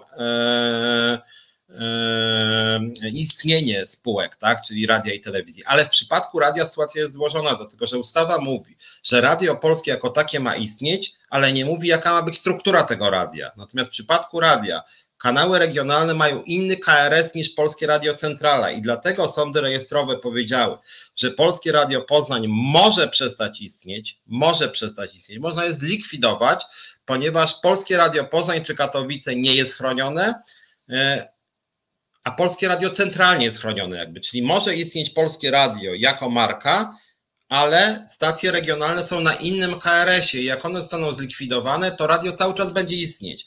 I tak samo jak chodzi o telewizję polską, która ma inną strukturę, bo nie ma telewizji regionalnych na oddzielnym KRS-ie, tylko wszystkie są, e, wszystkie są na jednolitym KRS-ie TVP po prostu. Natomiast jak chodzi o TVP, to można zlikwidować TVP World, TVP Kultura, TVP Info, natomiast nie można zlikwidować TVP jako takiego. Tak argumentował sąd. Przynajmniej ten odnośnie radia taki był argument, że nie można po prostu zlikwidować, przeto proces likwidacji jest pozorny. Jak chodzi o to, co Piotr Strychalski pisze o tym, że, że, że postawienie stanu likwidacji było dzięki wetu Dudy, to też ta furtka jest trochę niezbyt uczciwa, dlatego że, mm, że sam Tusk przecież mówił o tym, że oni nie chcą dawać na propagandę, nie chcą dawać na TVP, tylko chcą dawać na e, chore dzieci. I to przez lata to mówiła cała ta opozycja ówczesna na dzisiejszy rząd. I w momencie, kiedy Duda powiedział, no w sumie to się z wami zgadzam, to nie dawajcie na tą telewizję, tylko dawajcie na, na onkologię dziecięcą, to wtedy nagle Tusk, jest, mamy to i widzisz Dudeł, ty powiedziałeś, że nie ma być 3 miliardy, a bez tych 3 miliardów by telewizja i radio zbankrutowały, przeto przechodzimy do stanu likwidacji. Okej, okay nie wiem, czy to jest przekonujące, moim zdaniem trochę naciągane. E, tym bardziej, że tenże Donald Tusk na tej samej konferencji, przynajmniej w tych dniach, kiedy to było ogłaszane na jednej z konferencji, bo tego słuchałem, powiedział, że rząd ma środki z rezerwy, które mógłby prze, przekazać na media publiczne. Czyli krótko mówiąc, jakby rząd chciał, to mógłby e, całkowicie zablokować proces likwidacyjny i po prostu znaleźć środki na telewizję publiczną i radio publiczne. Mógłby. A powiedział, że no, a, a, a Tusk de facto powiedział chwilę potem, aha, dobra, to ja wstrzymuję te środki po to, żeby uruchomić proces likwidacyjny. Ja się tego teraz boję, że yy, za cztery lata wy, wygra na przykład wybory PiS albo, nie wiem, związkowa alternatywa i powiemy, no dobra, panie Tusk, z przykrością musimy powiedzieć, że społeczeństwo oczekuje, żebyśmy dawali pieniądze nie na TVP, tylko na przykład na opiekę senioralną. Ale jak nie ma pieniędzy na TVP, no to niestety musimy ogłosić stan likwidacji, więc niestety tutaj trzeba zwolnić pana Syguta, tam pana Gorgosza czy jakichś tam innych i niestety musimy przejąć telewizję. No i boję się, że to jest taki instrument, który mm, no, zostanie wykorzystany przez kolejne ekipy. No to jest taki myk, który każdy będzie mógł zastosować sobie. I mam tu wątpliwości. Jeśli o mnie chodzi, ja rzeczywiście uważam, że telewizja polska była rządzona przez PiS w sposób potwornie wstrętny, kryminalny wręcz. Pan Adamczyk moim zdaniem no właściwie warto by zmienić przepisy, żeby to, co robił Adamczyk czy Kłeczek było przestępstwem otwarcie, żeby były na to otwarte paragrafy, bo są różne paragrafy, ale to trzeba odwoływać się do różnych ustaw typu ustawy o Krajowej Radzie Radiofonii i Telewizji, więc być może w ustawie o Krajowej Radzie Radiofonii i Telewizji trzeba na przykład e, jaśniej zaznaczyć, co to znaczy e, działanie na szkodę mediów publicznych. Natomiast to, co robili Adamczyk i Kłeczek, no to był absolutny kryminał moim zdaniem. Natomiast z drugiej strony właśnie, dlatego o tym mówię, że wydaje mi się, że na przykład jak chodzi o e, różnego rodzaju procesy karne, czy cywilne nawet, wobec Kłeczka, Adamczyka i innych, to jest rzeczywiście e, łamanie przez nich ustawy o Krajowej Radiofonii i Telewizji, która jest w Konstytucji też zapisana. To jest raz. Dwa, mm, e, Dwa, e, jest ustawa o Radzie Mediów Narodowych, którą podpisał pan Andrzej Duda, więc ona jednak jest, część, jest częścią polskiego prawa. Może nam się nie podobać, ale takiego prezydenta żeśmy sobie niestety wybrali. W związku z tym, moim zdaniem, na mocy tej ustawy, ja tak rekomendowałem, ja tak, tak, tak, tak, tak rekomendowałem obecnemu rządowi. Oni mają 100 razy więcej pieniędzy niż związkowa alternatywa i mają mnóstwo ludzi, których uważają za ekspertów, ale poszli swoją drogą, że trzeba było zmienić skład Rady Mediów Narodowych w ten sposób, że jej szef e, był po prostu uwikłany e, w, w telewizję Republika, natomiast zgodnie z ustawą e, nie może być w składzie Rady Mediów Narodowych osoba, która ma udziały w innym medium, konkurencji po prostu, tak? No i, i wtedy można byłoby wymienić tego pana i i, i, e, i, i, że tak powiem, no w tym wypadku przejąć Czabańskiego, co sprawdziłem, zapomniałem jego nazwiska, Krzysztofa Czabańskiego, e, który jest obecnie przewodniczącym. I to byłoby zgodne z ustawą, moim zdaniem. Sejm miałby prawo go wymienić, bo moim zdaniem on zła, złamał kryteria, nie spełniał warunków na członka Rady Mediów Narodowych i wtedy PiSowi by się zamknęło. Ustawo, proszę bardzo, to jest wasza ustawa, byście ją chcieli i dzięki temu można byłoby podjąć zmiany w telewizji publicznej. A tego nie zrobiono zrobiono opcję atomową, która moim zdaniem wygląda prawnie, szczerze powiedziawszy, średnie. Tu też Piotr Strychalski pisze, że ma takie wątpliwości łącznie z profesorem Łętowską. No jakby ja, ja, też jeszcze jedna uwaga, nie, tutaj też Piotr pisze, że to się oprze o sądy i to bardzo długo potrwa. No i znowuż to jest niestety trochę tak jak z pisem, to znaczy w momencie, kiedy przejmujemy telewizję, e, nie ma na razie jakby te e, decyzje sądów są niekorzystne dla ministra Sienkiewicza, no to ta Sienkiewicz uspokaja, że mówi spokojnie. My to jeszcze damy do odwołania, będzie apelacja, pierwsza instancja, druga instancja, może Sąd Najwyższy e, i później nawet jak przegramy to wszystko, to później tak jeszcze będą indywidualne procesy sądowe i przez to, że przez to, że w Polsce system sądowy też tak źle działa, to jeżeli nawet by się okazało, że pan Sienkiewicz wszystko zrobił na rympał, to to się okaże za 10 lat, kiedy już będą dwa wybory dalej i liczy na to, rozumiem, Sienkiewicz, że w międzyczasie zrobi się ustawy, która anuluje te wszystkie procesy sądowe. No, to nie jest najlepsza metoda, słuchajcie, um, tworzenia prawa, takie działanie trochę na rympał, licząc na opieszałość sądów. Eee, dziś była akcja w prokuraturze krajowej. Dobra, słuchajcie, to może o tej prokuraturze krajowej też sobie trochę powiemy i przejdę rzeczywiście do praw pracowniczych, bo chciałem dzisiaj powiedzieć o artykule 22 kodeksu pracy, artykule 1 ustawy o związkach zawodowych, artykule 32, mm, o bezpłatnych również czy niskopłatnych stażach i praktykach. To wszystko też są moim zdaniem różne formy łamania prawa, niszczenia praworządności, lekceważenia ludzi, często po prostu no, niszczenia im karier. Eee, I o tym będę mówić w drugiej części. Może zróbmy krótką przerwę, bo już jest 20.09 i tuż po przerwie wracamy sobie, pogadamy. Ja w przerwie poczytam wasze wpisy. Przepraszam, uciekliście mi trochę, że tak powiem, bo dużo było komentarzy i nie nadążam za wami. Robimy krótką przerwę. Rozmowy o świecie sztuki. Choć bez zadęcia i obowiązkowego sterczącego małego paluszka, gdy popijasz herbatę. W magazynie Kultura czeka nas pogłębiona analiza wydarzeń dziejących się na deskach teatrów czy w przestrzeniach galerii jednak prowadząca i jej goście opowiedzą o tym ludzkim głosem. W każdy wtorek w resecie obywatelskim. No i wracamy. Piotr Szymajewicz, Czas na Związki, jestem liderem Związkowej Alternatywy. Oczywiście serdecznie Was zapraszam, żebyście wstępowali w nasze szeregi. Powiem teraz trochę o prawie pracy, tylko skomentuję może kilka jeszcze Waszych wpisów na tematy, które poruszaliśmy. Wiem, że ta polityka przez duże P, tak zwane też personalna, bardzo budzi emocje, natomiast to są często sprawy, które przykrywają wiele innych spraw, równie ważnych, a nawet niekiedy ważniejszych, bo jak tak patrzymy na Pana Pereire, pana Adamczyka, pana Wąsika, pana Kamińskiego, to przy całym braku szacunku dla tych panów, mm, a nie mam dla nich żadnego szacunku, no generalnie można powiedzieć, że ich rola w historii Polski, wbrew temu co mówią różni tam propagandziści PiSu, ich rola jest marginalna w porównaniu ze zmianami klimatycznymi, w porównaniu z kształtem ochrony zdrowia, w porównaniu z polityką międzynarodową i tym, co się dzieje e, w Ukrainie. E, to są rzeczy tak naprawdę no jakieś jakieś miernoty po prostu skupiają wokół siebie uwagę i, i pchają się jeszcze jako przestępcy do podręczników historii, a naprawdę są ważniejsze sprawy. Znaczy, jest mnóstwo ważniejszych spraw, a dla zdecydowanej większości polskiego społeczeństwa znacznie ważniejsze są sprawy wymienionej przeze mnie ochrony zdrowia, opieki senioralnej, opieki nad dziećmi, e, właśnie jakoś zmian klimatycznych, e, smogu, relacji międzynarodowych, e, kształtu Unii Europejskiej, co na wielu poziomach jest bardzo ważne.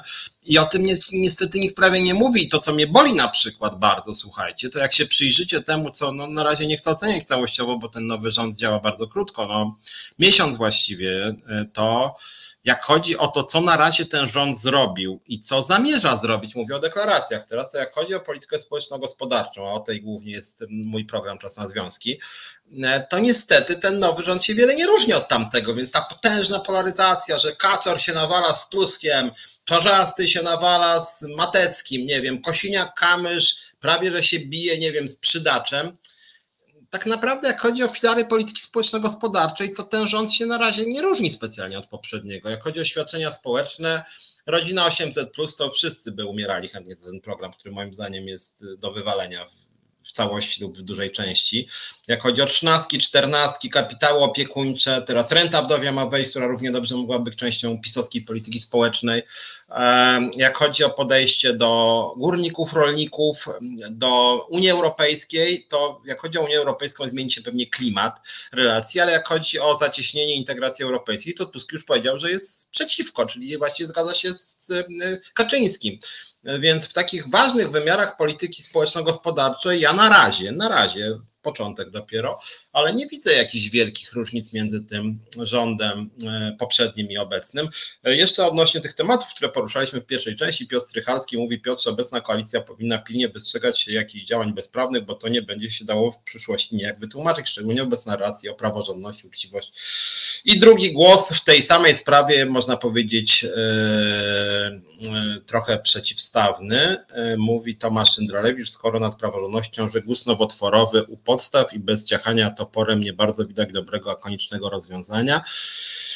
No ja jednak jestem tutaj ostro, że tak powiem, mm, za praworządnością. Znaczy ja rozumiem też Tomasza głos, że PiS tak zniszczył potwornie instytucje, tak strasznie naniszczył, tak robił prawo pod siebie, tak bardzo na wielu poziomach na przykład zniszczył Trybunał Konstytucyjny, że właśnie nikt się dzisiaj Trybunałem Konstytucyjnym nie przyjmuje, co jest dramatem jakimś że my nie mamy Trybunału Konstytucyjnego. To jest jedna z fundamentalnie ważnych instytucji dla mnie też jako związkowca, tak? Że ja nie mam się komu skarżyć, bo tam siedzi jakaś, przepraszam za określenie, ale jakaś głupia pani Pawłowicz, koleżanka Kaczyńskiego, E, jakiś pan Piotrowski, e, jakieś odkrycie towarzyskie pana Kaczyńskiego, pani Przyłębska, no to jest dla nas problem wielki. Zgoda, e, ale no nie może też być tak, że ciachanie toporem polega na tym, że, że po prostu mówimy, no dobra, to dekretem was sprzątamy i wprowadzamy swoich.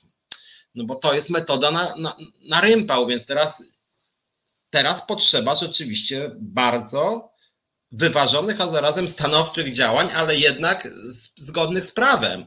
I tu jest problem, bo wiecie, no tak naprawdę to jakby Bodnar czy Tusk nie chcą tego przyznać, ale też problemem w Polsce jest to, że mamy prezydenta aparatczyka partyjnego. Tylko problem polega na tym, że Konstytucja nie zakazuje wybierać prezydenta aparatczyka. Konstytucja nie zabrania wybierać głupka. Konstytucja nie zabrania e, wybierać przystawkę Jarosława Kaczyńskiego. No, no takiego sobie wybraliśmy tego prezydenta. No i co? No, no i teraz niestety wiemy, e, że ten, Kaczy, że ten prezydent jest, on może wetować ustawy, że nowa większość parlamentarna nie ma większości, e, która mogłaby ominąć prawo weta, ominąć weto prezydenta. I tu jest problem, no ale cóż, no, takie tego typu problemy są częścią praworządności. No jeżeli godzimy się z tym, że żyjemy w systemie demokratycznym, no to musimy o tym pamiętać i musimy robić tak, żeby, e, żeby no nie łamać prawa, no bo PiS też widział e, pewne przeszkody i widział, że na przykład Trybunał Konstytucyjny e, trudno jest im ominąć, że nie mają takiej większości i nie mają po prostu instrumentów, żeby żeby pozbyć się niewygodnego Trybunału Konstytucyjnego, to co zrobili? No to rozpędzili ten Trybunał łamiąc jakiekolwiek przepisy. To był kryminał po prostu, na który moim zdaniem powinni odpowiedzieć. Mam nadzieję, że odpowiedzą. Natomiast no lepiej byłoby, żeby w ten sposób nie działała nowa większość parlamentarna, bo na przykład jak chodzi o pana Barskiego, to nie ma w Konstytucji zakazu, że, że, że, że pojawi się prokurator krajowy i że on będzie nie pomyśli pana e, Bodnara uważam, że tutaj no, to jest nadużycie, bo akurat mi się nie podoba, że wybrano sobie prokuratora krajowego, który e, miał chronić interesy PiSu i suwerennej Polski, gdyby e, przegrali oni wybory. No ale prezydent to podpisał, to nie wygląda na sprzeczne z konstytucją. No i, i Bodnar go po prostu żegnam, spadaj pan, nie? No i sobie wymyślił, że, że po prostu pan Barski był w stanie biernym i nie można go przywrócić do czynnego. No, z kodeksu pracy wynika i ustawy o prokuraturze, że można sobie przywracać do stanu czynnego, więc mam tu jednak wątpliwości, że to było jednak trochę, e, trochę narympał i mam yy, duże wątpliwości. Mm, no dobra, ale przejdźmy może jednak do spraw yy,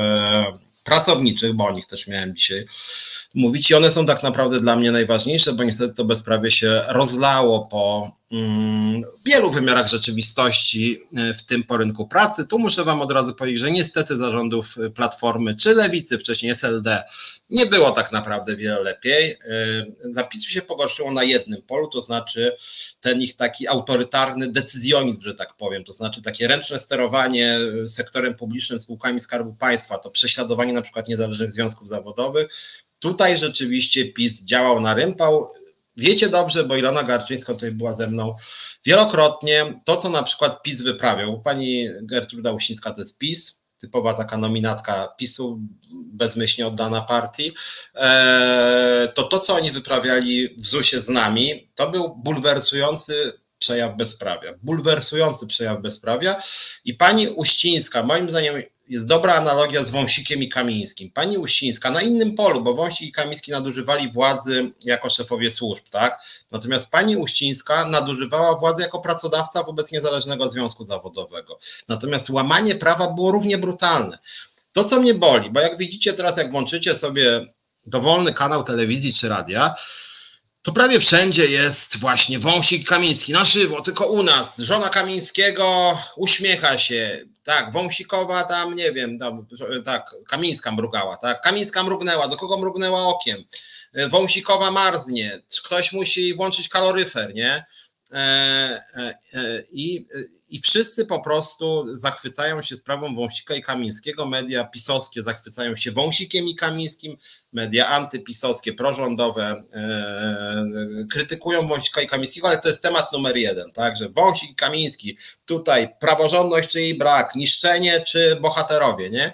Natomiast jak chodzi o łamanie prawa w ZUS-ie, to media najwyraźniej sobie uznały solidarnie, że to nie jest takie ważne łamanie prawa, że pani Uściska no może i łamała prawo, ale po co się właściwie tym zajmować? Mm, jedynie o ile pamiętam, e, ja również pisałem o tym, Gazeta Wyborcza trzy razy napisała o tym, co się w ZUS-ie działo e, a generalnie media raczej milczały. Reset Obywatelski był jednym z nielicznych miejsc, gdzie razem z Iloną mówiliśmy dużo na temat łamania prawa przez panią Gertrudę. Eee, natomiast uważam, że działania Gertrudy Uścińskiej były również bardzo, bardzo społecznie szkodliwe. Były to podobnie jak w przypadku Wąsika i Kamińskiego celowe, odgórne łamanie prawa. Łamanie podstawowych praw związkowych, podstawowych praw pracowniczych, eee, i podobnie jak w przypadku Wąsika i Kamińskiego, pani Uścińska nadużywała swojej funkcji, robiła to z premedytacją, bo podobnie jak Wąsik Kamiński dobrze znają te zasady, które złamali. Oni wiedzieli, że łamią przepisy. I pani Uścińska, można o niej wiele powiedzieć, ale ona zna przepisy. Ona wie, że bezczelnie, chamsko łamała przepisy po to, żeby nas zniszczyć. To było odgórne, bardzo szkodliwe społeczne działanie. E, e, I tutaj chciałem powiedzieć o, przypomnieć Wam, o bardzo ważnym artykule ustawy o związkach zawodowych, który ja przyznam szczerze, teraz mówię o mediach. Eee, nie wiem, doktor Denatura, co Ruda Wrona Gertrudy nie pokona, to ja rozumiem, że to jest jakieś fejkowe konto, czy to jakiś taki żarcik dziwnie. Znaczy to nie było zabawne łamanie prawa przez panią Uścińską, więc mało śmieszne, powiem tak. E, natomiast no już trochę pani Gertruda została pokonana, bo straciła stanowisko, więc tam z tym jej zwycięstwem to bym uważał, jeżeli piszesz na serio oczywiście. E, e, mam nadzieję, że nie. Natomiast tak na serio, bo to akurat są poważne sprawy. W roku 1980 NSZZ Solidarność, obecnie pisowski związek spleciony z PiSem, Solidarność domagała się, żeby państwo uznało jej niezależność. Że istnieje coś takiego jak niezależne, samorządne związki zawodowe i że państwo musi się z tym pogodzić. Ówczesne państwo to był PZPR i PZPR długo mówił nie. Droga Solidarności, my się możemy na wiele zgodzić, ale niezależne związki zawodowe to już jest za dużo. I utrudniali rejestrację, nie chcieli zarejestrować, czepiali się szczegółów, czepiali się reprezentacji, czepiali się wyboru władz i tak dalej, i tak dalej. I w pewnym momencie nastąpiło e, przesilenie i ostatecznie PZPR, i to było właściwie jedna z ważniejszych zmian, która doszła aż do 1989 roku, i w pewnym momencie jednak PZPR powiedział, no dobra, niech wam będzie, dużo was jest, to wam ulegniemy. I taka jest krótka historia artykułu pierwszego ustawy o związkach zawodowych, artykuł pierwszy punkt drugi, który mówi, że związek zawodowy jest niezależny w swojej działalności statutowej od pracodawców, administracji państwowej, samorządu terytorialnego oraz od innych organizacji. To jest właśnie formuła, e, to jest właśnie formuła e, niezależności związków zawodowych. O to właśnie chodzi tutaj. I pani Uścińska w ten punkt ustawy świadomie, bezczelnie uderzała, kwestionując nasze istnienie w ZUS-ie, kwestionując naszą reprezentację, kwestionując nasze władze, kwestionując Ilonę Garczyńską, e, kwestionując właściwie e, wszystkie nasze statutowe działania, kwestionując naszą niezależność od niej. Jak myśmy musieli zasypywać pismami ZUS, że my sobie wybraliśmy władzę tak, jak chcieliśmy ja osobiście mówię, ludzie, wybraliśmy sobie władzę, rozumiecie? A po drugiej stronie może i rozumiemy, ale nie uznajemy was, bo nie. Ja mówię, jak, jak, jak to nie? No nie.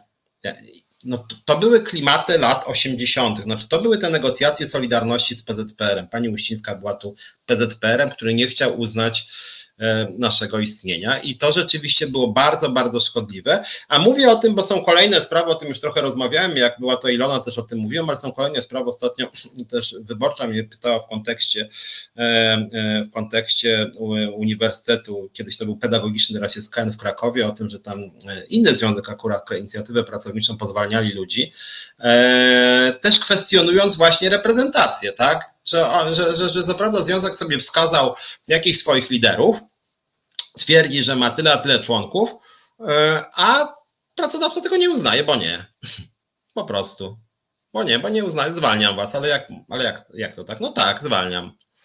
E, I to jest niestety, pani Uścińska to zainicjowała, a to jest brutalne niszczenie praworządności, to jest brutalne niszczenie ruchu związkowego, to jest brutalne niszczenie w ogóle no, aktywności oddolnej. Związki zawodowe są oddolną aktywnością i pani Uścińska działała na szkodę społeczeństwa po prostu. Znaczy, kwestionowanie prawa do zrzeszenia się w związki zawodowe to jest łamanie w ogóle dwóch punktów Konstytucji, 12 i 59, jeśli dobrze pamiętam, gdzie się właśnie mówi o, o swobodzie działalności związkowej. Pani Uścińska w to uderzała tak naprawdę. Mówię to oczywiście naiwnie, bo wiem, jak media działają, ale to jest trochę skandal, że media w ogóle prawie o tym nie mówiły, ten TVN, TV, praworządność mówił TVN, tak, wąsika trzeba skazać, a jak chodzi o panią Uścińską, to ten sam TVN nie chciał o tym w ogóle mówić. Jak chodzi o pana Czorzastego, Kośniaka, Kamysza, Hołownię, myśmy w sprawie ZUS-u pisali do nich 15 razy co najmniej i jakoś cisza.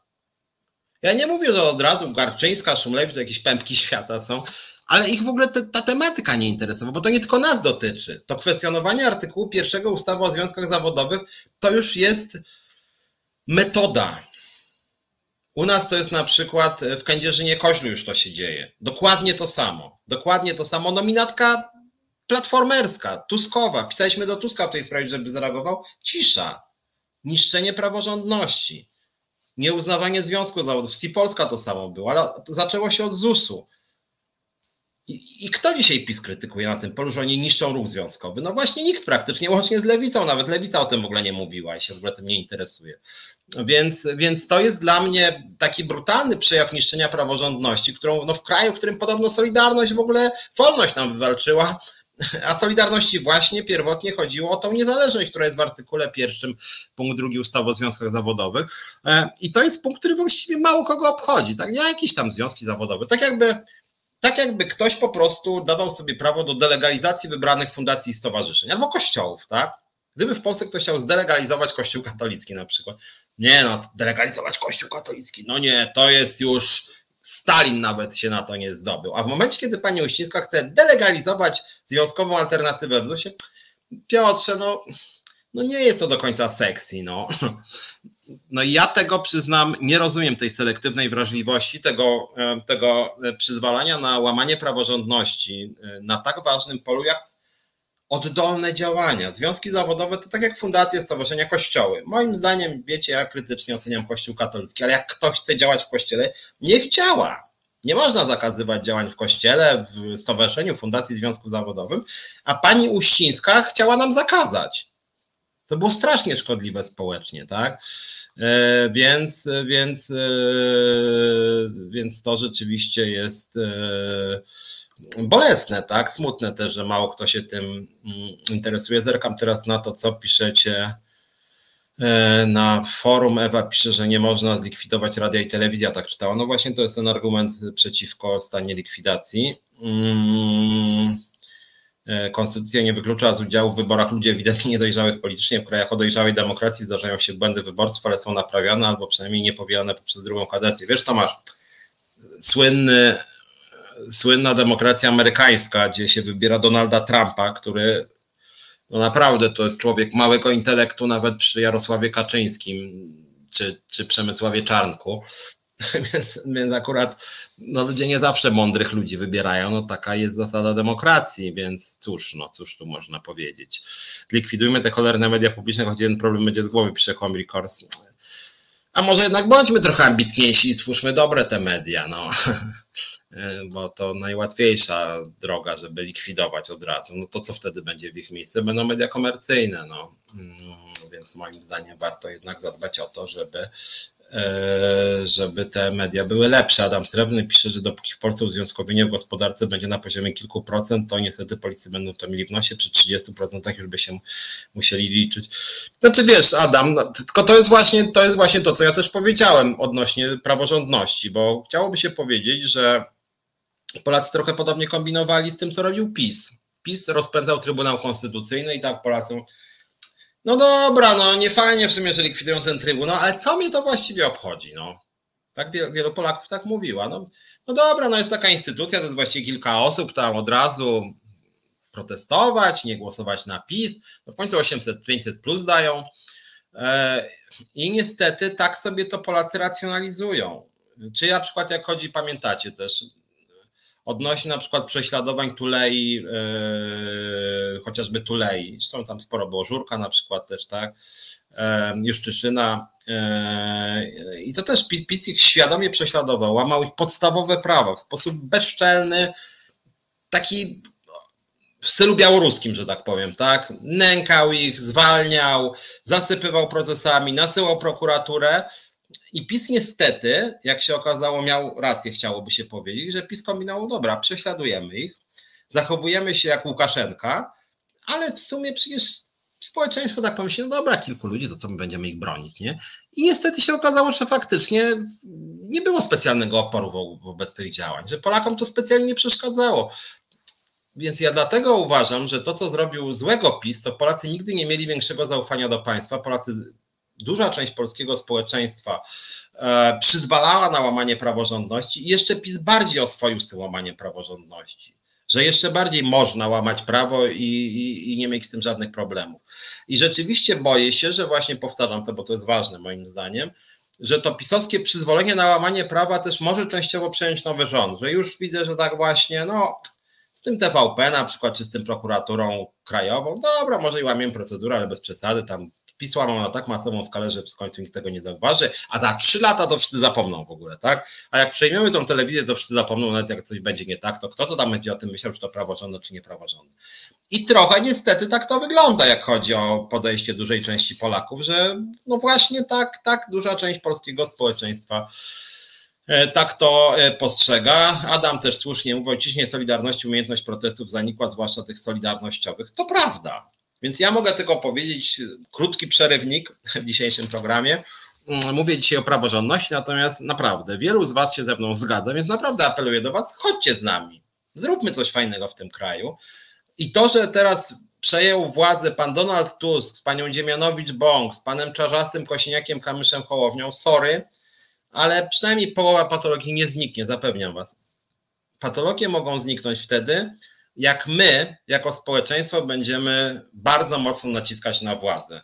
Żeby dla władzy obrona patologii była niewygodna, żeby tracili na obronie patologii. I niestety PiS łamał prawo, bo nie było wystarczającej presji. A jak ta presja była, to wbrew pozorom oni się cofali czasem. To, że na przykład mi udało się, nawet mi osobiście udało się z gronem e, zaangażowanych, e, bojowych, odważnych ludzi wygrać strajk w locie. Wygraliśmy strajk w locie. Wygraliśmy z panem Milczarskim, nominatem pisowskim, który miał po swojej stronie prawników, pisowskie media, rząd pana Morawieckiego, którym korespondował Dworczyk o tym, że w locie trzeba zrobić porządek i przerżnęli to przerżnęli z grupą e, właściwie 100 strajkujących ludzi, część poszła na zwolnienia, plus bojowy Szumlewicz, bojowa Żelazik, e, bojowych jeszcze kilkanaście, kilkadziesiąt innych osób i wygraliśmy to. PiS się cofnął. Dali tysiąc złotych podwyżki, wszystkich przywrócili do pracy, cofnęli wszystkie pozwy i udało się. Wygraliśmy, bo byliśmy bojowi, w związku z tym zróbmy coś e, razem i stwórzmy po prostu ten nasz kraj trochę lepszy, więc ja Was serdecznie do Związkowej Alternatywy zapraszam. Kilka osób z Was wiem, że do nas już należy. No jest tutaj między innymi członkini zarządu Związkowej Alternatywy w ZUS-ie. Nawet my w weźcie sobie przykład, była ta zamordyska uścińska i mimo to, że nie znosi ten babsztyl nas potwornie, potwornie nas nie znosiła Uścińska. Ona w ogóle moim zdaniem do dzisiaj będzie miała do końca życia urazę, że to myśmy ją wyrzucili z tego stanowiska i pozwy przeciwko nam, groźby, nieuznawanie nas i tak dalej, to mimo to tak się nas przestraszyła, że z dnia na dzień się znalazło w budżecie państwa dodatkowe 600 zł na pracownika ZUS-u. Nagle znalazło się.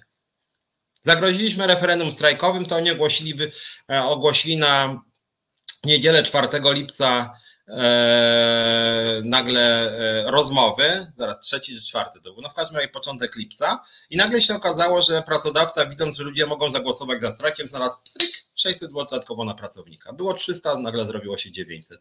Wystarczyło się trochę zmobilizować, nas wtedy było w związku ile? Chyba niecałe tysiąc osób wtedy było, teraz jest rzędu dwa.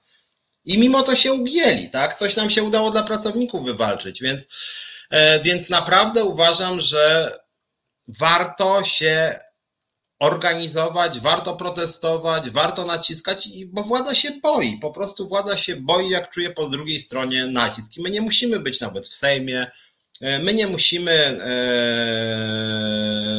mieć nie wiem, swojego prezydenta.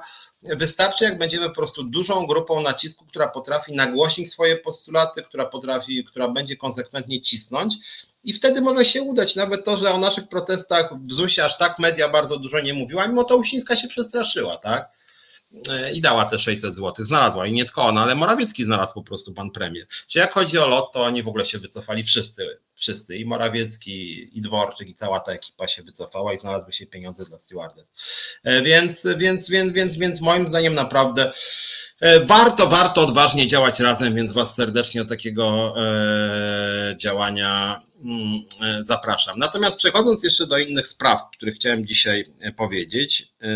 A, bardzo ważną rzeczą jest, a powiem może też o tym wyroku Konfederacji Pracy, bo dostałem dzisiaj, słuchajcie, wyrok w imieniu Rzeczypospolitej Polskiej, o którym Wam już mówiłem, o tym, że wygrałem z OPZZ, z Konfederacją Pracy proces, o to, że Mm, pięć lat temu, nielegalnie panowie, to panowie głównie byli, wyrzucili mnie ze związku.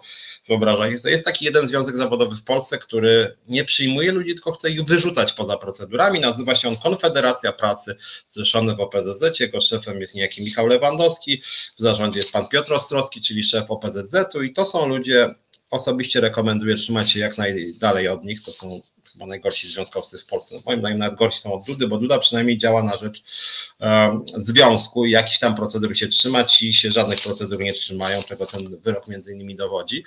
E, panowie z OPZZ-u, z Konfederacji Pracy te pięć lat temu mnie wyrzucili ze związku po to, żeby móc mnie pozbawić stanowiska szefa struktur mazowieckich OPZZ-u, a chcieli mnie pozbawić szefa struktur mazowieckich OPZZ-u, bo pytałem o pieniądze, bo walczyłem między innymi w strajku PLLOT i obecny szef OPZZ-u pan Ostrowski w czasie strajku już groził mi konsekwencjami dyscyplinarnymi o to, że bronię pracowników, bo sobie tego nie życzył i stąd między innymi ten list Dworczyka do Morawieckiego, że trzeba bronić umiarkowanego skrzydła OPZZ, czyli między innymi pana Ostrowskiego przeciwko mnie.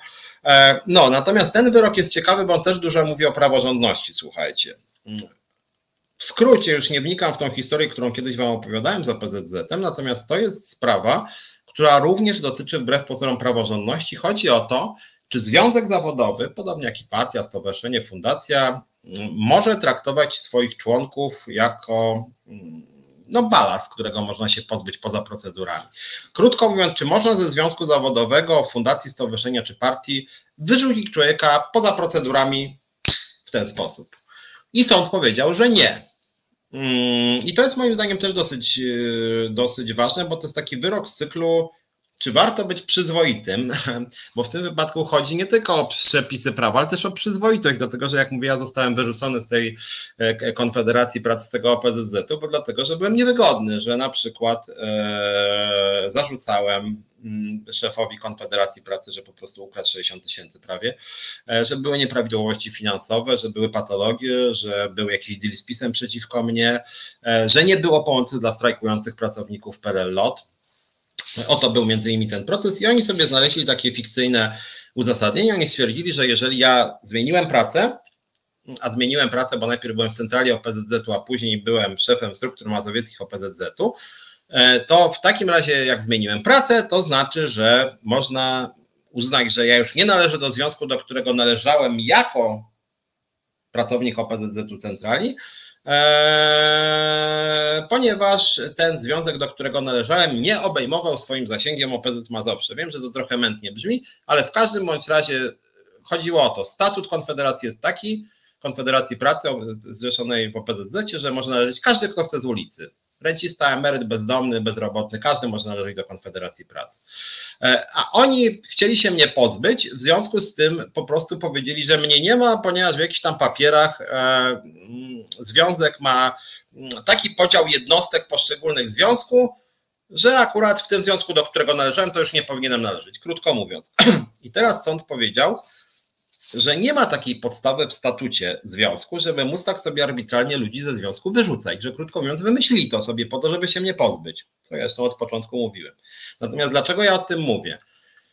Mówię o tym dlatego, że zgodnie z tą argumentacją pana Lewandowskiego, pana Ostrowskiego, e, można wyrzucić człowieka ze związku na tej podstawie, że wyrzuca się go z pracy.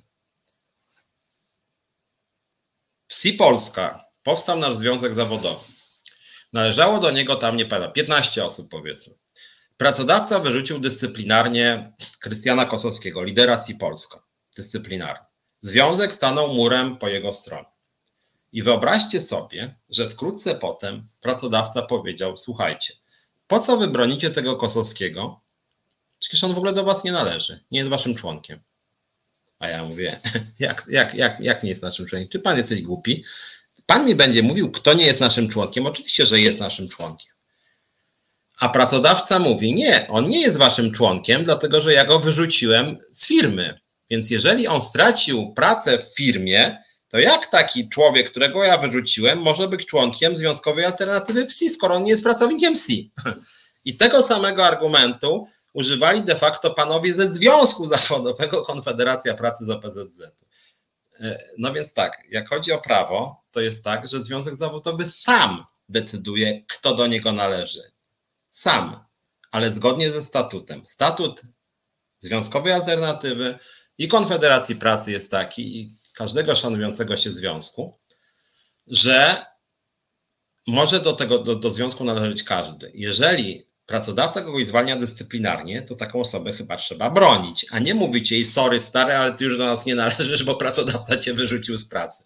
A to de facto mówiła Konfederacja Pracy. E, więc konkludując, e, ta argumentacja, której użyła Konfederacja Pracy jest bardzo podobna do argumentacji używanej przez najbardziej nieuczciwych pracodawców. Przez nieuczciwych pracodawców, którzy sami sobie interpretują przepisy i uważają, że mogą dekretami robić z ludźmi, co im się żywnie podoba. I w tym przypadku Konfederacja Pracy dokładnie powiedziała to samo wobec mnie.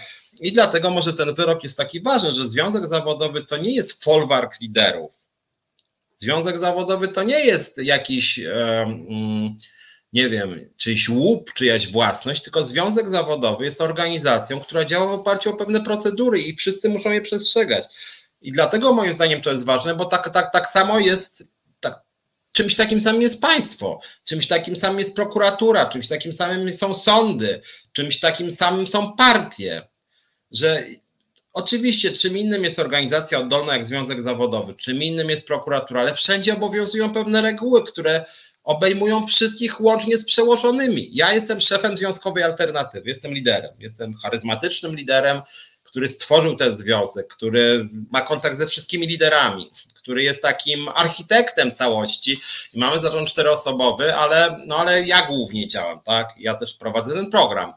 E, ale z drugiej strony mnie też obejmują procedury, mnie obejmuje statut. Ja nie mogę sobie powiedzieć, wiesz co, już cię nie ma u nas, wyrzucam cię. Bo ktoś powiedział, no ale panie Piotrze, czy Piotrek, no co ty mówisz w ogóle? Przecież mamy statut, tu jest napisane, że można mnie usunąć w jakichś konkretnych okolicznościach, że nie wiem, że na przykład będę łamał statut związku w którymś punkcie, czy będę działał w sprzeczności z programem. Nie można tak sobie wyrzucać na pstryk, tak? E, I wydaje mi się, że to samo dotyczy też i Związku Zawodowego i Polskiego Państwa, że wszyscy po prostu powinniśmy przestrzegać pewnych procedur. I to, co zrobił PiS, to powiedział, że nie ma procedur, że można ludzi pozbywać się tak, jak się chce. E, I, I, ja dlatego powiedziałem, że ten brak praworządności przeniknął nawet na takie wymiary jak związek zawodowy, bo to, co robiło PZZ wobec mnie, to było strasznie pisowskie tak naprawdę, tak? Że pan Ostrowski czy Lewandowski, no to są takie typowe pisiory w tym sensie, tak? Ludzie, którzy uważają, że, że związek to jest ich folwark, że wolno okradać ten związek, że wolno sobie brać kasę, że można wyrzucać niewygodnych ludzi, że można ukrywać różne interesy. E, I z tym moim zdaniem należy też walczyć. To jest bardzo, bardzo szkodliwe. E, i o tym też e, pamiętajcie. Dobra, wracając do tych rzeczy też, które mnie bulwersują, o których, o których warto mówić, to jest kwestia obowiązku wypłacania płacy minimalnej też. E, płaca minimalna, jak pewnie wiecie, słyszeliście, wynosi od 1 stycznia 4242 zł brutto, minimalna płaca godzinowa 27 zł 70 groszy. Mm, jak chodzi o minimalną płacę godzinową, ja muszę powiedzieć, że mm, nie to, żebym jakoś strasznie się chwalił, ale minimalna płaca godzinowa to jest jedna z tych ustaw, a właściwie to jest taka jedyna większa ustawa, którą właściwie ja no może nie to, że wprowadziłem osobiście, ale ja ją przeforsowałem. Znaczy, to jest mój pomysł w dużej mierze w Polsce. E, ja rzeczywiście ten pomysł, tego pomysłu broniłem już w roku 2013 i biegałem po mediach i go broniłem. Co ciekawe, Solidarność wtedy była przeciwko temu pomysłowi raczej. Mm, ja chodziłem na komisję w roku 2015 na początku, broniłem tego rozwiązania. E, co ciekawe, wtedy PiS był raczej sceptyczny, Platforma była sceptyczna. Kilku posłów było za, ale nie była to propozycja, która była jakoś bardzo uznawana za atrakcyjną i stopniowo, stopniowo to rzeczywiście dojrzewało i w końcu minimalną płacę godzinową poparły właściwie wszystkie partie, wszystkie poza kilkoma chyba posłami i posłankami z nowoczesnej, czyli Petru z kolegami i koleżankami. E, no i co się stało? Przyjęto rozwiązanie, które niestety nie jest powszechne, bo część grup jest wyłączona z obowiązywania minimalnej płacy godzinowej, w ogóle płacy minimalnej. E, to dotyczy innymi umów o dzieło, ale też części umów prowizyjnych, e, części prac w sektorze opieki. I co jest dla mnie bardzo bolesne, i tu jest strasznie dużo nadużyć, i o tym chciałem dwa zdania powiedzieć, bo już niedługo będziemy kończyć, więc tutaj o tym chciałem powiedzieć, bo to jest akurat dosyć moim zdaniem ważne. Eee, mianowicie, jakbyście się sobie wpisali na pracuj.pl, to cały czas jest bardzo dużo czegoś, co się nazywa stażami, tudzież praktykami. Eee, I to, co jest ciekawe w tym kontekście, bo kiedyś o tym mówiłem w kontekście niejakiego Mencena jego kancelarii, mm, pracodawcy tak naprawdę wymyślają sobie pojęcie stażu i wpisują szeroki zakres obowiązków i po prostu wpisują zarobki, nie wiem, 2500 brutto na cały etat, a ja mówię, ale zaraz, co to, jak to 2500, skoro płaca minimalna jest 4242, oni mówią, nie, nie, panie Piotrze, sorry, ale to nie jest e, umowa o pracę, czy nawet zlecenie na cały etat, bo tu jest płaca minimalna, czy to 4242, czy 27,70 za godzinę. To jest umowa o staż, panie Piotrze, a jak chodzi o staż, to nie ma żadnych wymogów dotyczących minimalnego wynagrodzenia. A ja mówię, ale jaki to jest staż, skoro tu są zwykłe obowiązki, dokładnie takie same jak w umowie o pracę, czy nawet umowie zlecenie. No co to za staż? O nie, nie, nie, panie Piotrze, sorry, ale to już jest nasza sprawa, jak my sobie staż rozumiemy. I krótko mówiąc, staż e, czy praktyka jest idealną próbą ominięcia przepisów dotyczących minimalnego wynagrodzenia, dlatego jak macie jakieś wiedzę na ten temat, gdzie pracodawca proponuje mniej niż płaca minimalna, to też piszcie do mnie, czy na, na związek biuromałpaceta.org.pl, bo będziemy to nagłaśniać. Dzisiaj wrzuciliśmy na przykład, że jeden z sądów warszawskich, Warszawa-Praga, płaci w ramach praktyk absolwenckich 3300-3600 zł brutto e, na cały etat, 8 godzin dziennie pracy. I, to, czego nie rozumiem, że są głosy, które tego bronią, że no jak, przecież oni się tam uczą, a jest spory zakres obowiązków w ogóle, ale przede wszystkim ja mówię, no jak osoba, bo tam jest 18-30 lat, jak osoba 27 lat ma utrzymać się w Warszawie za 3300 zł brutto, 8 godzin pracy. No przecież to jest jednak skandal. No to jest właśnie coś, co jest, to akurat jest jakoś zgodne z prawem, bo jest pojęcie praktyk absolwenckich, jest pojęcie stażu, ale to jest taka, takie prawo, które nawet intuicyjnie jest jakoś szkodliwe dla wielu ludzi. No jak można tak mało płacić? Tam jeszcze żeśmy wrzucili wczoraj na stronę Związkowej Alternatywy na Facebooku ogłoszenie, gdzie pracodawca w ramach stażu proponował 2,5 brutto na cały etat. 2,5 brutto na cały etat. Jakaś firma Mazzini. E, I, e, no i to jest też bardzo gruba patologia, na to Was uwrażliwiam, bo naprawdę z tego się nie da, nie da utrzymać. E, I kolejna dana jeszcze, i to akurat jest brutalne już łamanie praworządności, bo o ile się są przepisy, prawo jest dziurawe i wiele form zatrudnienia, niestety te, te przepisy o minimalnym wynagrodzeniu nie obejmują, o tyle tutaj w kolejnej sprawie to już jest bezczelne łamanie prawa. Mam, na myśli omijanie artykułu 22 kodeksu pracy, mojego ulubionego. To znaczy, to jest ten artykuł, jak sobie wpiszecie w Google nawet artykuł 22 kodeksu pracy, który mówi w skrócie, że jak jest określone miejsce pracy, czas pracy i podległość służbowa, to musi być umowa na etat niezależnie od woli stron. Tak jest napisane. Niezależnie od woli stron. To jest dokładnie tak napisane. Czyli krótko mówiąc, jeżeli jesteście w danym miejscu pracy, gdzie pracujecie od godziny do godziny, na przykład od 10 do 18.